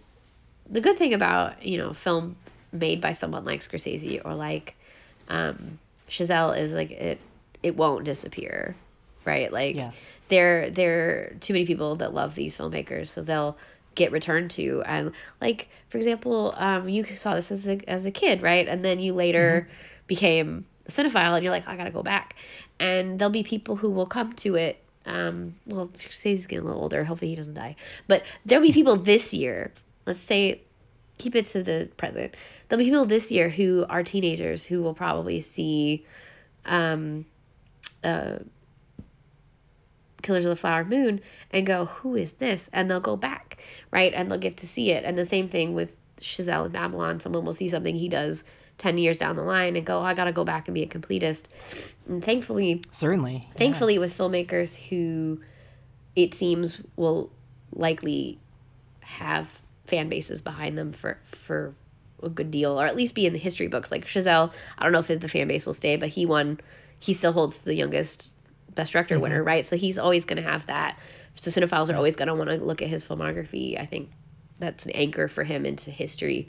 Um, that these films, if they bomb, won't be lost. Like, for example, one of my favorite bombs that I think is kind of lost is um, um, Sky Captain in the World of Tomorrow. Have you seen that?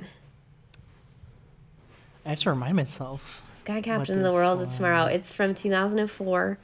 This is the only film Oh. these filmmakers made. It's got um, it's another one that's very. It was a hard to market film because it's made in the style of like 1930s comic books, but Oh, that's intriguing. oh, Jude Law. It's such a weird movie. I rewatched it recently and I think it holds up. It's but it's so weird and so idiosyncratic and they raised the money like independently, this big huge budget and but it's a movie that's kind of lost. Seventy million dollars. Yeah, yeah. Um it's a movie that's kind of lost to the Hmm. the sands of time because the filmmakers didn't make anything else. This was their pet film. Mm-hmm. Um, they had such a bad experience making it and getting it made and getting it out there that they were like, pff, they walked away from Hollywood. And Hmm. yes, maybe Jude Law completists or Angelina Jolie completists, or if there are some Gwyneth Paltrow completists, will go back and and watch it. But it's never, it's not like a Scorsese film that has an anchor or a Chazelle film that has an anchor. Yeah. Yeah, I see what you mean. Um, And that's kind of unfortunate. Well, 'cause it, it reminds me of what we mentioned earlier, where it's like, it, I mean, it is on Max right now. for, for those oh, that great. do see Everyone, yeah, right now. Yeah, go for watch those that it. see it and It's are great. curious. Um, and like, yeah, yeah, and it is, it is things like that where you just. You, you may be like, oh, what are like you know one-time filmmakers or something like I know that's like a Letterboxd list that I have saved, Yeah. um, and it's like it and, but like those are the films. way. Those are the films that sometimes it'll take decades. Like Night of the Hunter didn't really have a resurgence Mm-hmm. until the '90s. It it languished for 30 years as like a failed film, and you watch it now and you're like, who thought this was a failure? What? Oh, yeah. Like, It was so ahead of its time, It's so yeah. yeah. it's so ahead of its time. And uh, Wanda, another one that was just misunderstood. yeah, right. Yes, yeah, that's a great and example. um, it's but it's similar to bringing this back to Hugo. It's like you have to somebody has to make sure that those films don't fall into the cracks, like what was happening with Méliès, what was happening with a mm-hmm. lot of silent films. They were falling through cracks, but there's always like you know, I think there's a line towards the end where they're like, we we went through barns and we went through archives and blah blah blah blah blah. There's always going to be those like weird people that are like, I love this, and they have it. And um, you were talking about physical media. Like I own Sky Captain on DVD. I don't think it ever came out on Blu-ray. Frankly, I'm not sure, but I own the DVD, and it you will yeah, pull that DVD from my cold dead hands. Um, and that's one I keep hoping like shout or somebody will like do a fancy it deserves. Maybe next year because it'll be 20 next year but um oh, there you know that you were talking about that how films can sometimes have a shelf life. It's it's unfortunate that um a film like that because it doesn't have a hook like hugo it takes people like me reminding people that it exists whereas hugo it, it's always gonna people are always gonna remember it even if it didn't make money even if it didn't make the impact it maybe should have at the time Yeah, that's like the fortunate thing with like films that don't do as well with like Scorsese and and Spielberg, whereas like you you just like they're always going to have a career. it'll it'll exist in, somewhere at this point. Yeah, it'll exist, and it's just like sometimes it's just like it's like we think of this idea in the decade where it's like things just like had a bad release year. Like if you Yeah. imagine this film like releasing at the time where like Silence did, and maybe Silence released in 2011. It's like you can see They like, maybe- it does they maybe would've done better, yeah. exactly. But it's like, um, yeah, it, it is this idea where, um, you know, the, at the end of the movie, like we hear about like the chemicals that are in the in the film and like like Yeah. what the science behind it is, and it's like with physical media, it's something you can hold. like it's your it's your personal property, and like you know you pay for it. Like, yeah uh, a lot. Of, it's a it's a big, uh, you know, uh, financial commitment, and it is it, you know it, it is it is very fun. Like just to collect something you love. It's like a record, like a vinyl record in that way. Um, and it's uh, yeah, and something to like to like see on a shelf is just like vastly different from something that is like uh, that's in a Max catalog. Um, Yeah, and you never but, know. You never know what Max is gonna like. I used to work at Warner Brothers, and the amount of time that I worked there, or it was Time Warner when I first started. Um, they were bought three times, I think, before I left that company. So like, relying on these companies that are the rights holders who get bought and sold and moved around so many times, it's really it's really terrifying to think like and it's grateful for something like um hugo because it was nominated for oscars anything that's nominated for an oscar they have to donate a film print not a digital but a film print to the academy archive right but i don't actually know if they had to, to give a 3d version right so hmm. Wow. is the 3d version actually archived somewhere i don't actually know Yeah. i don't actually know and I wonder if that goes for any films that were like you know Life of Pi or Gravity. Like, Yeah, I mean, I would h- hope that the Ar- Academy Archive also kept the 3D version in their archive, since that's a version of the film that existed. But, um, you know, it's it's it's sad to think that like sh- should a film so many films aren't nominated for Oscars, right? That don't make an impact and maybe don't end up on streaming and then like do they end up in anyone's archive? Like I don't know. I tend to I tend to then- buy uh, films directed by women if I really like it. I tend to buy it if right away. Um, for example, I did not buy um Can You Ever Forgive Me right away, and the Blu-ray the Blu-ray went out of print, so I just have it on DVD yeah, because I couldn't it's so even get a Blu-ray, like, or it might not even Yeah. come out on Blu-ray. I I forget I forget why it is, but I could Mm-hmm. only get it on DVD. And um, for a while, like uh, there was there's this actually not for a while. There's this Swedish film that I love or Finnish. I can't remember if it's Swedish or Finnish, but it's called Turn Me On, Damn It. And I bought like the last disc off of Amazon a couple years ago, and oh, it wow. has been out of print ever since. Like they were like, we have one left. I'm like buying it. I said, well, it's a fantasy film. I said, no, I said, it's not a fantasy film. The fantasy is the child's imagination, who's, which is also George's imagination, George Méliès. The fantasy is what we're doing now, right here in this room, with these lights and cameras and mirrors. Something else is existing there. I don't know what, but there's something happening. It's not part of our normal day, literal nature of how we live, but we're trying to create something different in a way from uh, but that fantasy yeah that fantasy is there but it's not a fantasy film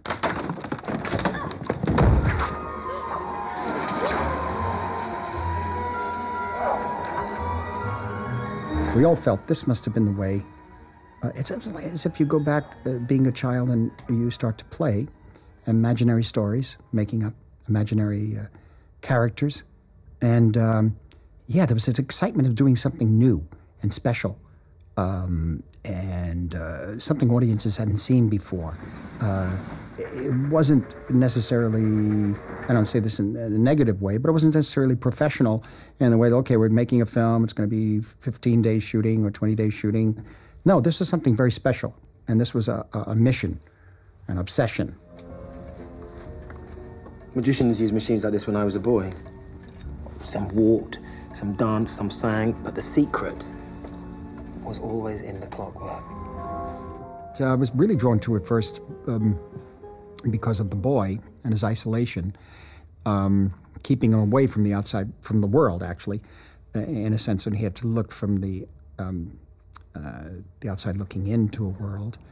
Um, immediately, I, I associated, I guess I associated because I just do because it is, it is part of very, very important part of my life. And that was when I was three years old, 1945. I was uh, contracted asthma, and I was kept away from most anything uh, mo- children would do. So uh, my parents um, uh, would take me to the uh, movie theater, see films, because it didn't involve sports or it didn't put me in a, a place that had any kind of um, greenery or any kind of nature to it, um, which I was allergic to, animals, that sort of thing. So they took me there.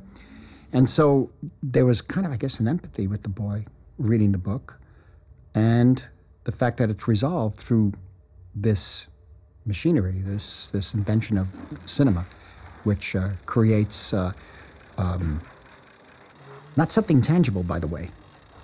Can't can't hold cinema, or you can hold a statue or a painting, but it, it, it, it's not tangible. It's something that happens in uh, the mind and the heart of the uh, the spectator. If you've ever wondered where your dreams come from, this is where they're made. Add to that the fact that I was lucky enough to have a daughter at a late age, in my late 50s. And she just turned 12. And what that did was link me, interestingly enough, to uh, the limitless. I'm not saying I have it, but it linked me back to the limitless imagination of a child, where they can expect anything, believe anything, create anything, because there are no there are no restrictions. Good day, monsieur. Where are your parents? I work with my papa George at the toy booth. Surely you've seen me there before. And this is my cousin from the country, Hugo.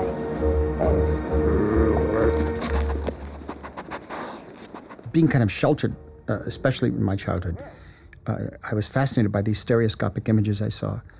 And um, when I saw them with a stereo device, uh, there's, a, that's a, there's a world that's created, an ambiance that's created in the image, uh, particularly in the Viewmasters. There was a, like looking into a, a box in a way, and a window, really, a window.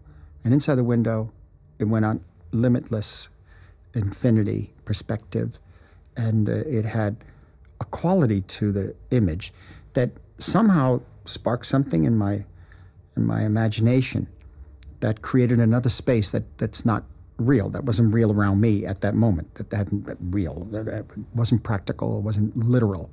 And so um, uh, for me uh, 3d became a fascination. And then of course the 3d films were made in 1953 i saw all of them.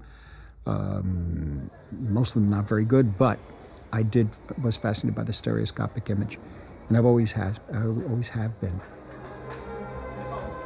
The 3D for me was really exciting. I never thought I'd get to make a 3D film, um, but all these elements just came together. The timing was right.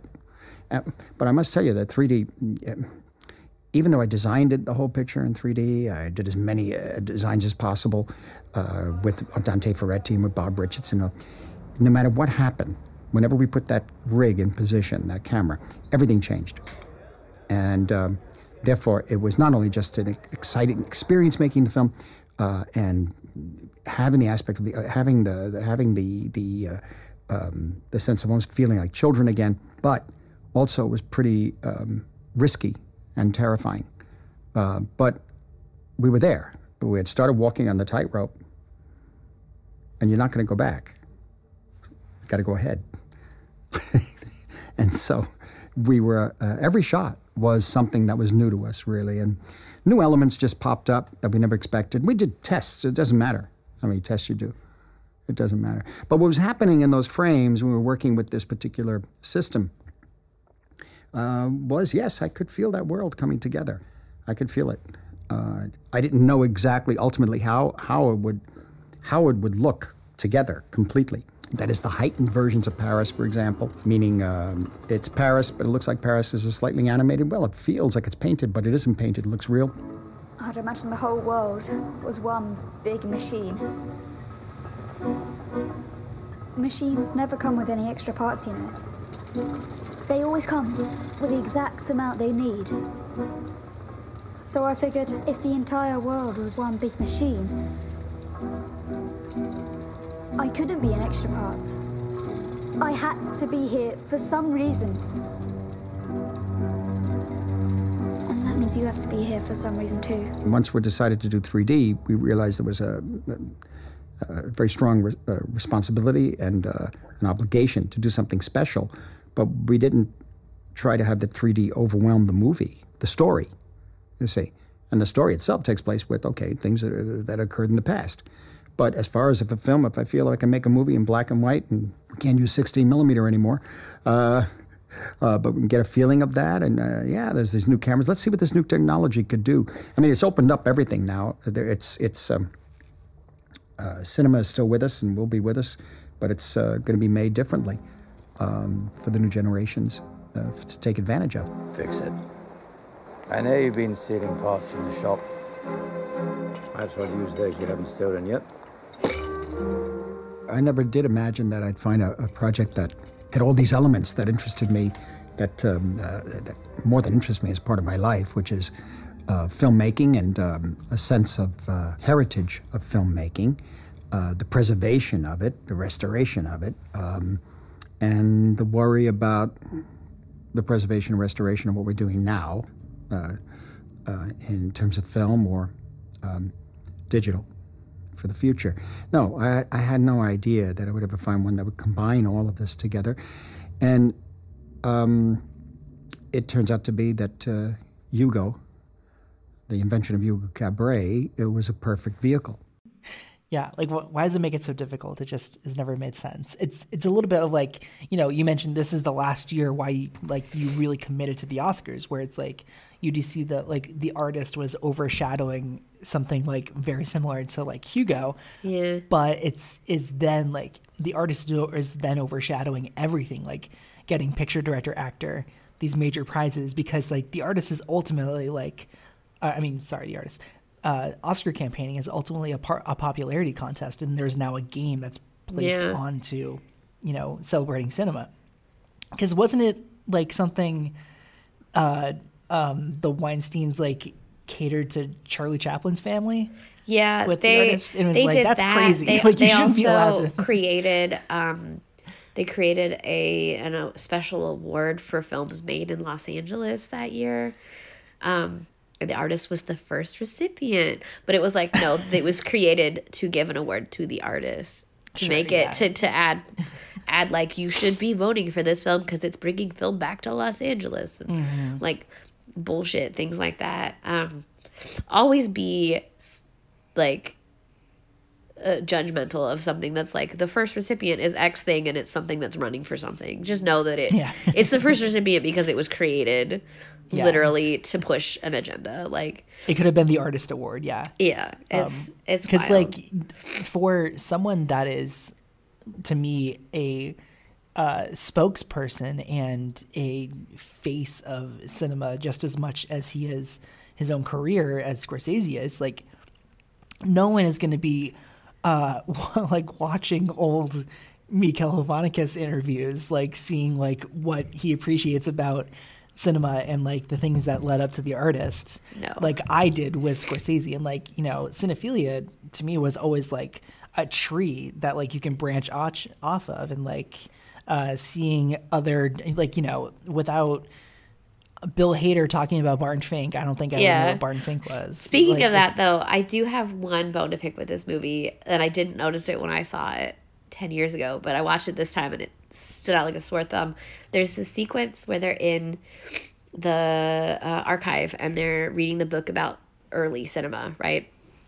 And it's like, there's some line about, uh, uh, you know, it started out as this as this um, gimmick, and then people learned that it could have narrative and a story, and it goes immediately to Méliès, and then there's like a montage with like a Pabst film and a couple of other silent films.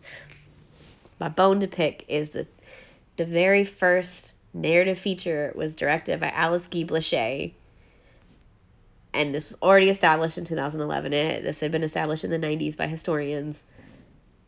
I think Scorsese should have known better and had a shot from uh, the Cabbage Fairy. Just one little shot. I don't know why he didn't do it. I don't know why he didn't do it. And so if you're learning about not that you should be learning about silent films from this movie, but if you are, you would you would be uh you would then you'd be led that, us yeah, you'd be led astray because you would think, "Oh, Méliès created narrative cinema." No, he did not. Yeah. Alice Guy Intriguing. did. And I just that really stood out to me this time because I've I've um in the 10 years, 12 years since this came out become a scholar on films directed by women and that goes all the way back to Alice Guy obviously. Um so it's something that would really stick out for me. Like if I'd seen this movie and had knowledge I had now when this came out, I would have been like, ah, this movie sucks. um, not that it it doesn't take it all the way down. Like it's just a minor. It's both a minor irritant, but also kind of a major one because Scorsese should know better. He should know better. And when you're um he's one of the big shepherds of cinema history and he's leaving things out. That's That's Mm-hmm. dangerous. Same thing. I mean, I love uh, Martin Scorsese's trip through American cinema. Like it was a great primer for me when I was first really getting into old old cinema.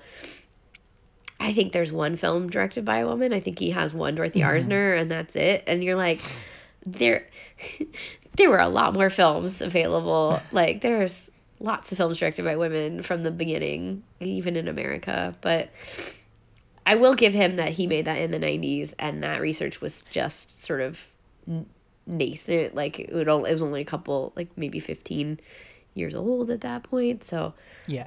I'm going to give him a pass on that one. But at the same time, uh, he hasn't in the years since gone back and made like if Scorsese did a Martin Scorsese presents uh, the history of films directed by women or something, people would actually know more about film, the history of silent films directed by women than they do now because there's like a small but mighty um, bunch of scholars like doing this work and most casual old Hollywood fans don't even know half these women exist. But they would Yeah. if Scorsese did something because he's like the one Yeah. guy who can make people like understand history. And he's done it you know like his world history project has highlighted so many countries where people frankly think cinema doesn't exist. And he's like oh ho ho they've been making films for 100 years. And so i just it's one of those like aspects of him his his uh, curation of cinema history that i feel like i'm like just just do one thing. And now it's like we can so easily see a reality where there is like a global cinema project, but for like with the amount of research and dedication, but for like you know female filmmakers. Yeah. And- it's and like- he's- like- he's done a again. You can see few- the pieces. He's for it. done a few in the Um, World Cinema Project, which is great. But um, part of the reason, not to bring it back to Babylon, but part of the reason I love Babylon so much is you could tell that Chazelle had done the work of reading a lot of these scholars of women's cinema because not just because it, there's the female director person in it, but there's homages to a lot of silent films directed by women that your average person, your average old Hollywood person hasn't even seen. But I know he's seen them because he's doing an homage, you know, and that's someone who did the work to make sure that he's his presentation, even though it's heightened fable, you know, and he's he's playing fast and loose with um things that aren't real and things that are The real. facts, And yeah, yeah. yeah, he's he's he's he's playing with it on purpose. Um, but the history that he does get in there is the most up to date version of the era, the most up to date with the research, the most up to date with the historiography, and I gotta I gotta love it. I gotta love it for that. Yeah. You know, instead of he, I don't think he. I a lot of people accused it of perpetuating the myths, but I think you can tell when he's playing with something that's fake. Like, Yeah. if you're smart, but I don't know, maybe Yeah. people think. Uh, I think a lot of people give too much, like, don't give enough credit to audiences. Yeah, the movie's yeah, people are hard on that movie. Eh, but, they were really um, hard on that movie unnecessarily, but Yeah. but Um, it's it's a no, I'm in similar. your I'm in your corner. It's really it's really something. it's It's, a, something interesting. It's a similar text to Hugo that Hugo Mm-hmm. you can just watch Hugo and enjoy it, or you can watch Hugo and see all of the uh homages he's doing in there. Like there there's a recurrent homage to um La Bête Humaine, which is not a silent film, but when the the um the train is coming and the guy sticks his head out a couple of times because he's gonna like hit Hugo. That's a direct homage to Jean Gabin in La Bête Humaine. And every time he did it, I was like, he did it like three times, and I was like, you love that movie. I can tell you love that movie. But you don't need to know that he's doing that. It's a cool image on its own, right? But it's kind of fun to see him because that was a French movie in the 30s, and this is a movie set in the France in the 30s. And so, you know, it's I love a movie that has you know, layers to it where layers thematically but layers Im, Im, imagically, that's not a word. Um the imagery layers where it it works. yeah. You there's just so many different ways to watch it and I really appreciate that about this movie. he may not have i saw an interviewer tell him like you haven't made a movie for kids but you've made a movie about family and this is a movie about you know uh, found family and and um, a blood family and you know but we we see it through uh, hugo's eyes that um, it's one of these things that it's it, yeah he makes movies that change with you over time, Mm-hmm. and um, it's not. Yeah, I like it, he doesn't have to like lay it on thick to like have its movie like spell out like what it's about because like it can be about like you know the search for um you know the search for cinema and like what it means to these kids but also like just like a journey of like self-actualization Yeah. and it's like that's carried through uh in the works to come in the 2010s and also like how it's in the conversation with the works before uh hugo and Yeah. like yeah it's like that's this is all you want like It's, it's a great yeah, film. I'm, I'm with you. Like this, it's it's a really really great great film. Um, did you have any like opinions or you know new opinions on Asa Butterfield or Chloe Grace Moretz? Because I I still think they're um, I still think they're great. yeah, they were really they're they're really really cute in this. I think Um, Chloe's like is with- is really she holds it. Like she a lot of kids, you know, when they have to do a British accent, they like they'll lose it in and out. I feel like she holds it pretty pretty I don't know why they're Yeah. having like French kids have British accents. That's weird, but um I don't know, she's she has that wonder to her that you want for an adventure film. Um, Mm-hmm. Asa Butterfield, the way he plays his character reminds me a lot of the actor from The Neverending Story. Very similar, yeah. sort of um, emotion, emotive performance. Um, Mm-hmm. Because he's going through this sort of basic adventure, but he's carrying a lot of trauma with him underneath too, and I think he really, he really nails it. yeah, they're both 26 now, so like I'm always rooting for uh, actors around my age. But um, it is kind of interesting because like they're both like actors that uh, were uh, like 12, 13 when this was out, like 14 when, when they filmed it, and and they've and it is kind of that interesting, especially for Chloe Grace Moretz's case.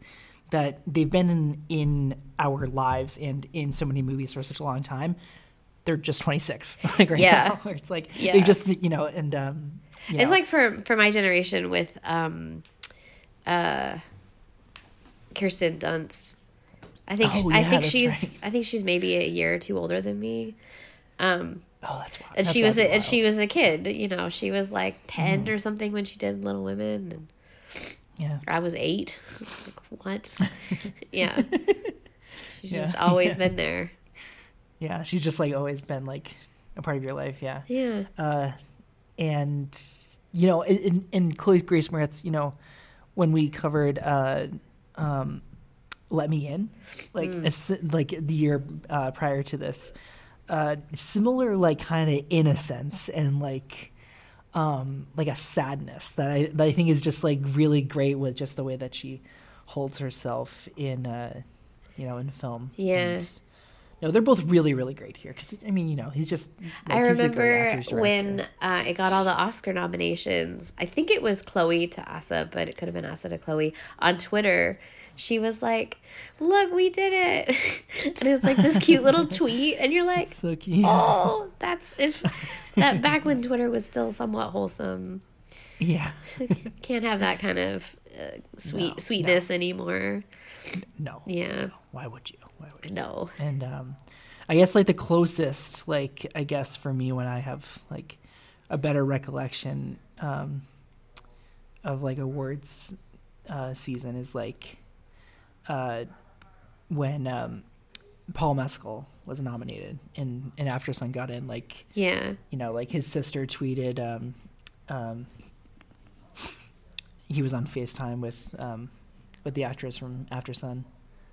Oh yeah, I remember that. That was so Yeah. sweet. Yeah, that's cute. Yeah. But Yeah, we don't get a lot of wholesome moments like that anymore. no, not on X. Uh, but No. we, uh, should we, yeah, maybe we'll go to favorite scene unless you have any other, No, yeah. from- Favorite scene sounds good. yeah.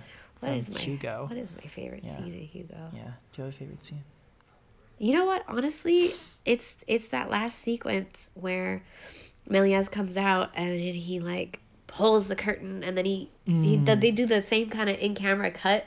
Well, it's a fake in camera cut, obviously, but it looks like an in camera cut, and then it's the actual Méliès, and then it's his, um, the montage of his films. I've watched that sequence so many times. Whenever I'm like depressed, that's one of the ones I'm like, I'm That's just gonna, gotta be catnip I'm just gonna watch yeah. this like last se- sequence of of uh, Hugo because it's just it's it's such a beautiful story about um like as much as I love the two kids and their and their journey to him having like a family again, uh, you know, he talks about how uh, you found this little um, machine and you fi- and you fixed it, and the, he means himself because he's like the little he he brought back the spark, and you know I'm a little old softy at heart, so seeing like an old man like melt and become you know, joyful about cinema again. Kind of feels like maybe a little bit of Scorsese, like finding the joy of cinema again. I don't know. It's sweet. I love that ending. Honored guests, I am proud to welcome you to this gala celebrating the life and work of Georges Méliès.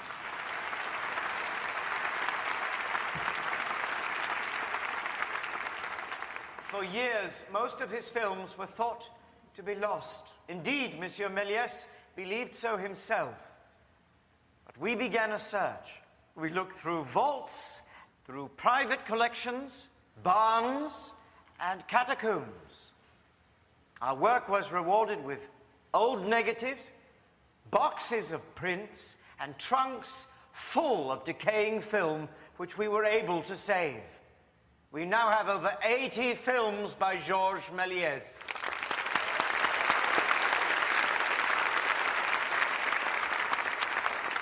And tonight, their creator and the newest member of the Film Academy faculty is here to share them with you.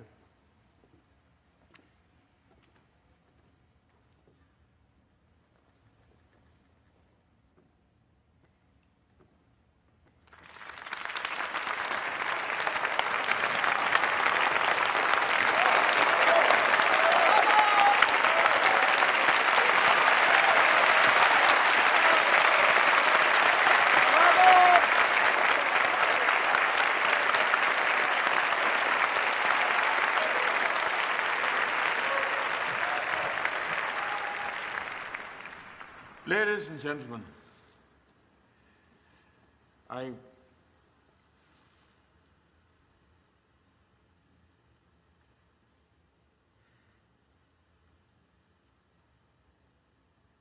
I am standing before you tonight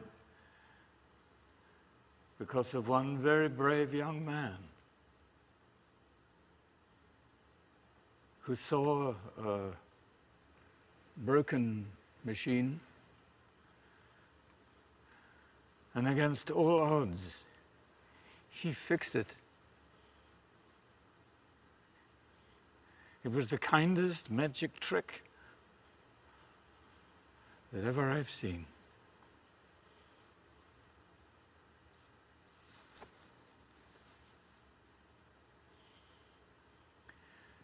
And now, my friends, I address you all tonight as you truly are wizards, mermaids, travelers, adventurers, magicians.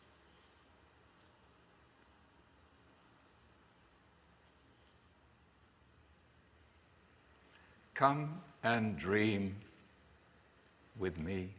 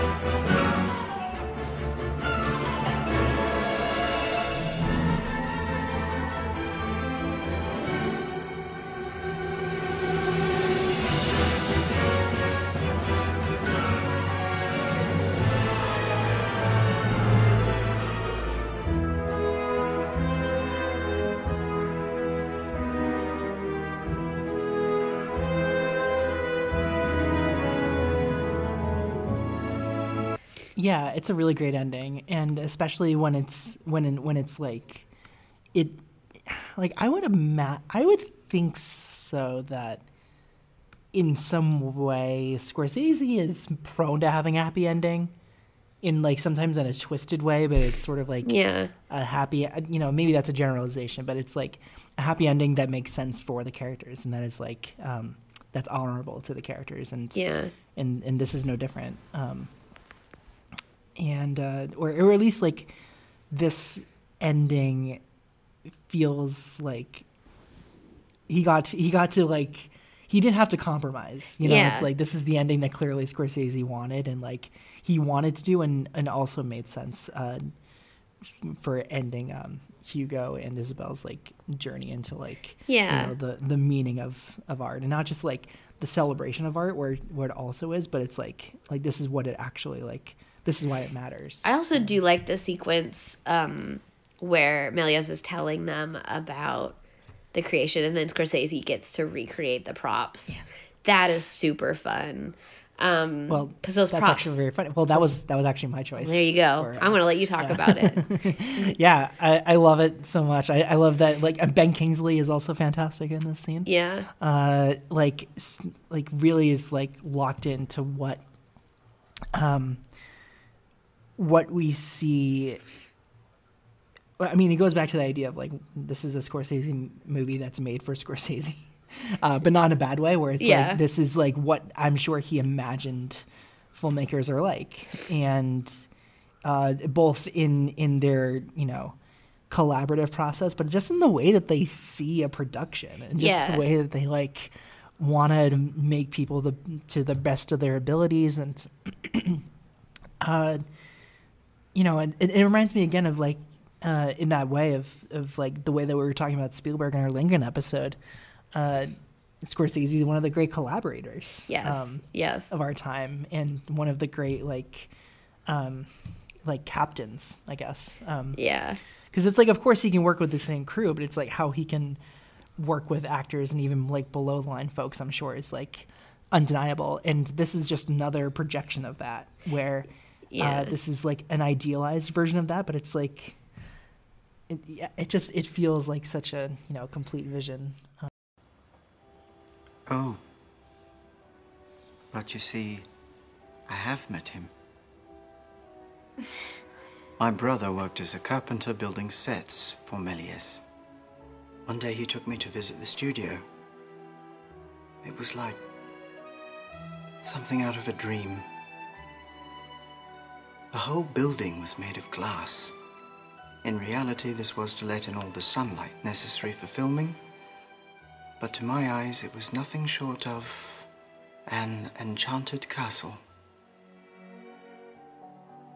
A palace made of glass.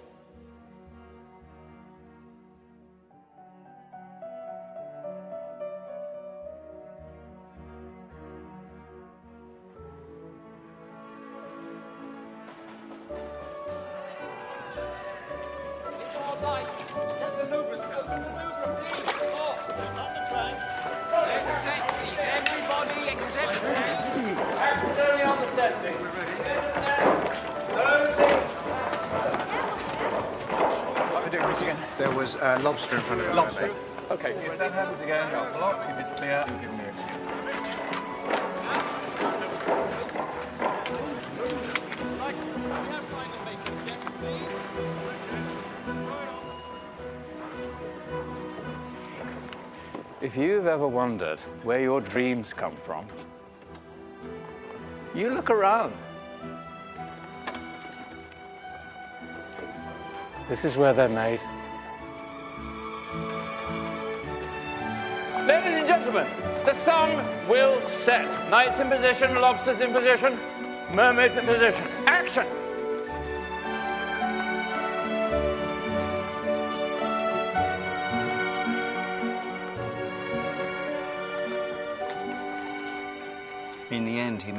500 movies.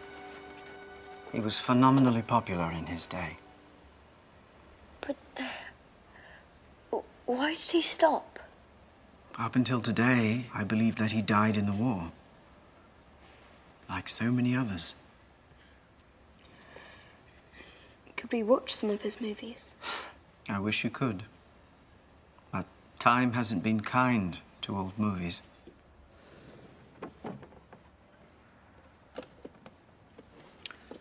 This is the only one that we know of that survived. Out of hundreds, one. And still, it is a masterpiece. and it's it's just such a it's such a joyous like Yeah. hymn hymn to filmmaking like a little Yeah. chaotic a little poetic um the big dragon Mm-hmm. head is like i'm sure he had a lot of fun like looking at um because i think there's still like in the in france there's the papers of how he built all that stuff so being able to like look at the film and then look at the papers and then try to recreate it Yeah. and um, he's such a um, attention to detail kind of guy. He was probably trying to find like the exact materials. You know, Mhm. it's it's just super fun. Some of the most playful, he's a big nerd. playful filmmaking he's done. He there's a few moments in Killers of the Flower Moon that I think you'll really enjoy, where he is equally playful um, with the form of cinema that um, were the parts of the film I liked a, a lot. Obviously, because I mean, you'll see when you see it, you'll be like, "Ah, that's the Yeah. part Marya likes. I see why she likes it." Yeah. Did you review it?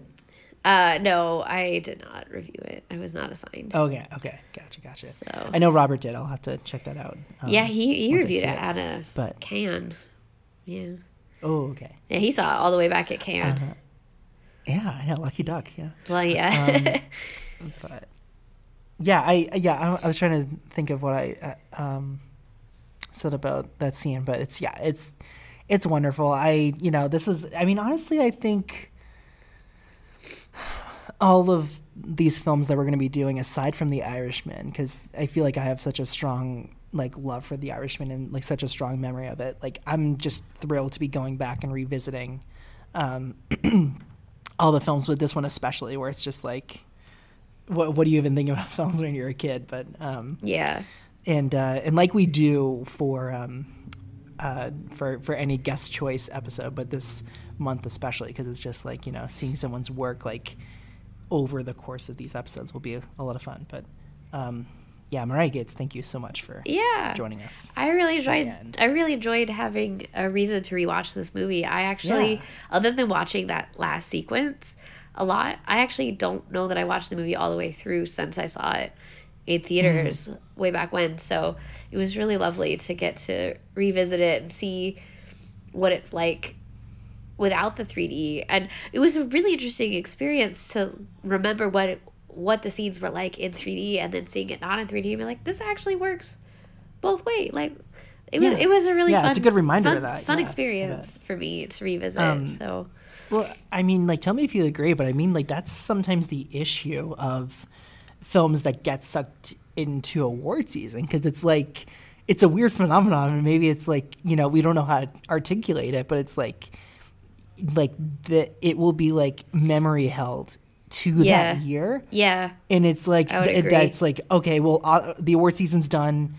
I don't want to think about X movie anymore. Yeah. don't wanna, it's or it's That like I don't want to think about it. More like that definitely happens. like it's yeah, like I- I mean, depending on like you know, it doesn't even matter sometimes if it's like great or not. Um, sometimes films do transcend that. Like I, I know like Moonlight, it'll be in my life forever. I know Yeah. Parasite will be in my life forever, but like some things it just sucks because it's like it's better than just like its award season uh, uh, push may may lead you to believe because I know like yeah.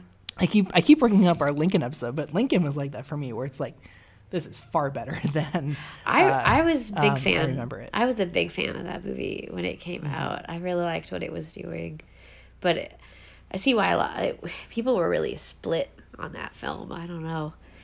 Mhm. People tend to get split on Spielberg though. Yeah. You Yeah, know. yeah. So we'll have to People go back. I'll have to go back and listen to your Lincoln episode. You're making me really hyped to hear your Yeah. thoughts on it. Yeah, it's it, no, that one's really fun. It's I actually visited. Who- I visited one of the towns where it was filmed in Virginia because I was working. Oh, neat. I've been working on a biography of Joseph Cotten off and on for like many years now, and he was born in this town of Virginia, and they filmed it. They filmed part of the film there, and they have these like Lincoln head stickers, like his hat, not his head. That sounds gross. Stickers of his hat, and it'll be like on a business, and it'll be like Lincoln filmed here. And they still had him up. They still had him up. Like I went on that trip, ooh, four or five years after the film had come out, and they still had these like Lincoln was filmed here stickers. I was like, that's adorable. I love this. That's got to be a town where it's like, do you want to, like that's that's you got to really own that. Like, yeah, that's that's, that's like it's it's going for it. It actually Yeah, that thing, town was going bankrupt when I visited, and everyone was like, "You you shouldn't be visiting here. We don't have a fire department right now." And I was like, "Oh, whoop, Uh. whoops." but I think they have I think they figured it out since then. they're no Yeah, longer. a everyone make sure town. you're safe. Yeah, Yeah. Um, but this will be out next week if you have anything that's gonna Oh be yeah. out by then that you're working on What, what am I working on? Uh oh, I have several interviews that will be coming out in the next week to to month ish. Um, I spoke to Raven Jackson from All Dirt Roads Taste of Salt, and I also spoke to Emerald Fennell from Saltburn. And then next week, I will be interviewing Meg Ryan as a director, not as an actress, even though she is also an actress in the film. So that's very exciting. So those will be coming out um, all for Roger Ebert over the next couple of weeks. And those films will be coming out, and they're all great. And you should see them. I am like really really stoked about all dirt, roads. All Dirt Taste of Salt. Roads Like, is my favorite movie of the year. It is Ah. so beautiful. It is. I mean, Barry has immense taste. Yeah, in, producing. yeah, and once I saw that name, it's like I'm in. Her um no her more. short film Nettles is on Criterion Channel and I've Oh, legit watched Nettles at least 10 times. It's one of my Mm-hmm. all-time favorite films and it's it's not very long. It's like 20 minutes, I Mhm. think, and really great primer for what she does in the feature. They're not it's not a develop like the feature is not related to just in terms of her filmmaking style. It's similar. Um but yeah, hype. You know, hype I, for that movie. I we should. I should. I'll wrap up in a second, but my I you know there was another episode that I mentioned it. I think it was Assassination Nation. That my favorite movie of the year is How to Blow Up a Pipeline. Oh yeah. And I think that Daniel Goldhaber is it, honestly I I meant I honestly should have brought it up earlier. Like that is someone that I feel as though is like has a great like craft and like you know sense of the camera. Like I, I don't know. It's just like that that film was just tremendous. I thought. Yeah, Um, it's a really good film. yeah. Um, Sasha Lane, and such a great yeah, actress. Sasha Lane is no, she was done dirty, but Yes, she's a great, Um, great actress always. Yeah. I can be found on Twitter at Jack A. Draper and on Letterboxd Jack Draper seven. Uh, I have writing on film at the Boston Hassle, and uh, this film is available on Amazon Prime. You know, funny enough with our streaming uh, conversation, but um, that's I think that's a place to see it right now. And next episode um, would be I you know it's like I think that we're trying to rework like we were uh, the original plan was that we would release them like in order of release, uh, but you know I think the next episode will be Silence with Josh Polanski. Oh, that'll be fun. and uh, that'll be fun. Yeah, it's Very different film. Especially very di- yeah yeah exactly. Um, which I you know and I mean like you would know better, and I imagine Silence like uh, you know could have m- much in common with uh, Flower Moon, but Yeah, I think yeah. yes. perfect. answer. Not gonna say how, but yes. Yeah, Definitely. Um, yeah, make sure to share this episode, subscribe to us, rate us, and uh, we'll catch you next time on Exiting Through the 2010s.